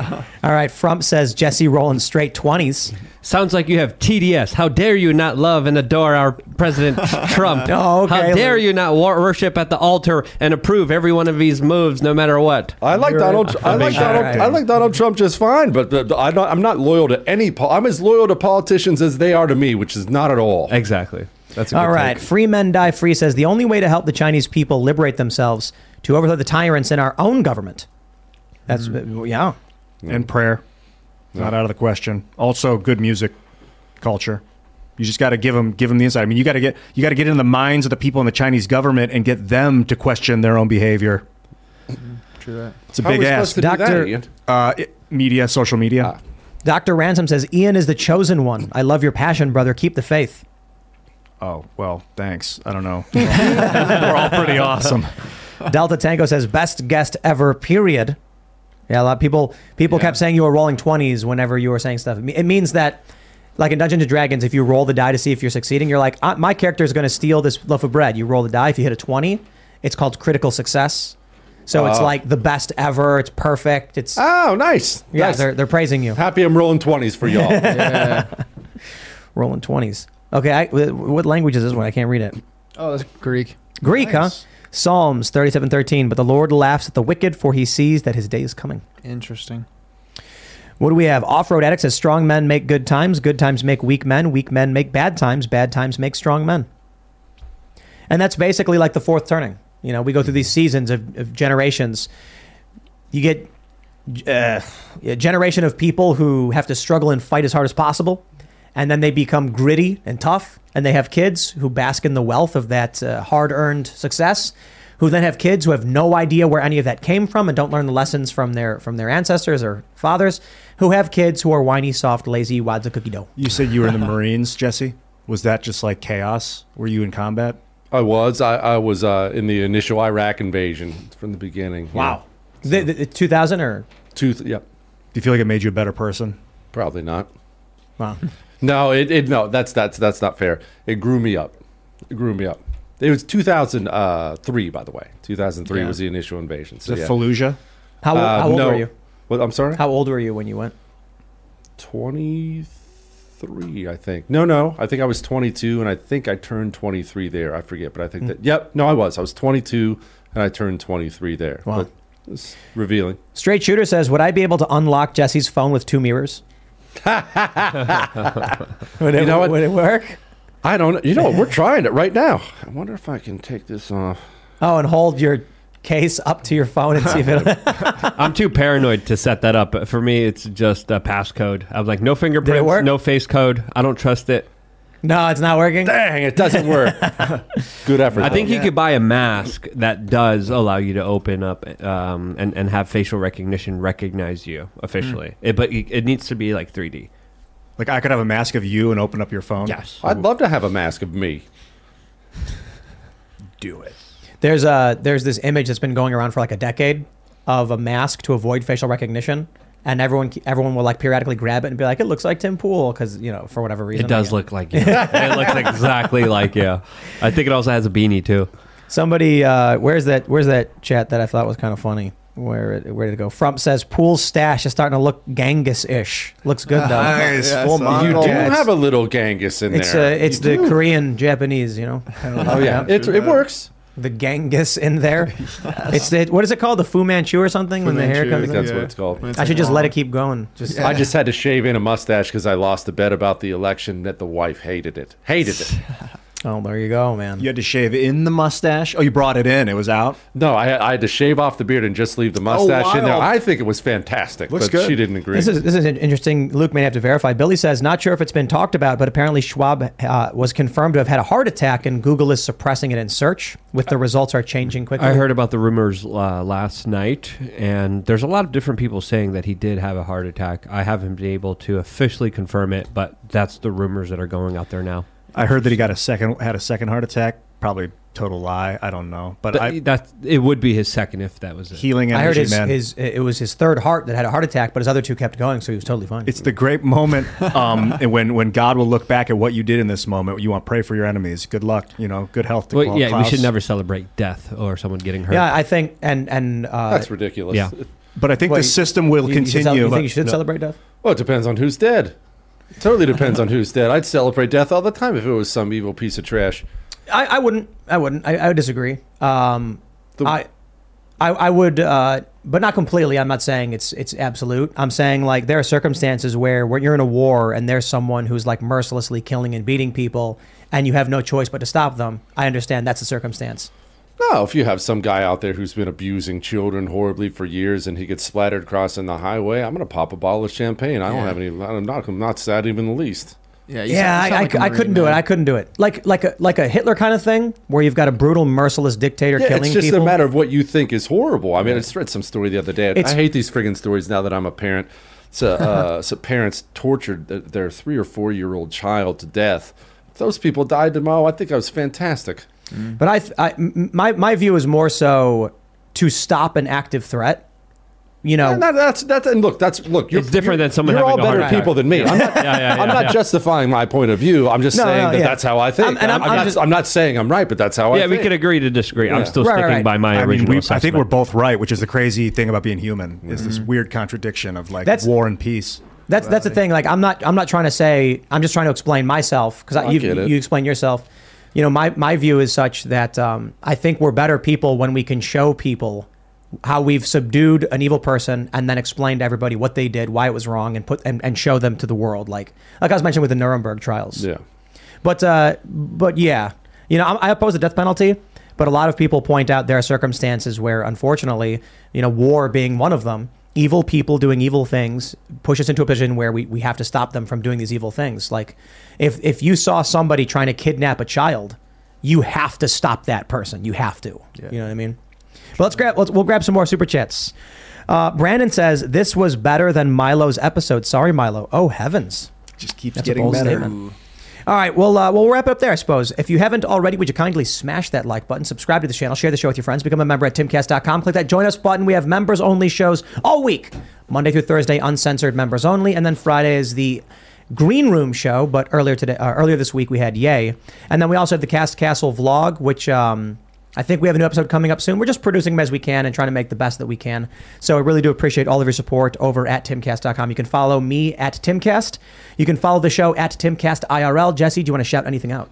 Uh, Jesse Kelly show. Every every weeknight they podcast the show. When you're done watching Tim, or done watching Timcast, go download the podcast, enjoy it. Where, where where can they find it, and what's your social media? It's on iHeart, Google, Spotify, iTunes. Just look up Jesse Kelly Show and my social media. If you're interested in that, I'm really fantastic on there. At Jesse Kelly DC on Twitter and Instagram. Jesse, that was great. Thank you so much for coming on. Earlier in the show, I said if you're at the Parks Department, you're you're a communist, or if you believe in the Parks Department, you're a communist. Someone in the chat room was like, "Hey, but I work in the Parks Department." I literally, I went in the chat room and I was like, "You're a communist." and so I'm engaging with you guys in the chat room. The chat room is awesome. I appreciate you guys very much, but it's not as awesome as the chat room on LukeUncensored.com, my website, where of course I have a forum. I've been doing a lot of videos there. The latest one is about Balenciaga. Lots of crazy stuff happening there, including full on conversations. The forum is amazing. All on LukeUncensored.com. By signing up, you guys support me. Hope to see you guys there after the show. Thanks for having me. wild week, but man, communication, uh, friendship. I think these are the, some of the tenets of getting through these crazy, you know, metamorphosi that we're experiencing as a human species right now. Jesse, hell yeah, dude. Good to see you, man. Appreciate you, my brother. Appreciate you boys having me. It was awesome. Oh, yeah, absolutely, dude. This is great. Tens. Good show. Catch you later. Serge. Yo, a lot of 20s from Ian today. It was good. A lot of 20s from you as well. Great stuff. Uh, this is a great show. I really appreciate everyone watching. This has been fun, and uh, this is probably one of the better ones. I enjoy. I watch these conversations all the time, you know, and I think this is probably up there with Milo's. Maybe better. I don't know. Ooh, good conversation. You know, it's always good to have a conversation. And um, yeah, I'm at Serge.com everywhere. Try and get to me on Instagram so I can get over 2,000 followers, guys. Hell What yeah. a what a crazy week to say the least. So thanks for hanging out. We'll have clips up throughout the weekend. We got the big library of uncensored stuff over at timcast.com. Other than that, thanks for hanging out. We'll see you all next week. Cheers. Hello, it is Ryan, and we could all use an extra bright spot in our day, couldn't we? Just to make up for things like sitting in traffic, doing the dishes, counting your steps, you know, all the mundane stuff. That is why I'm such a big fan of Chumba Casino. Chumba Casino has all your favorite social casino style games that you can play for free anytime, anywhere with daily bonuses. That should brighten your day a little. Actually, a lot. So sign up now at chumbacasino.com. That's chumbacasino.com. No purchase necessary. Group. Void were prohibited by law. See terms and conditions. 18 plus.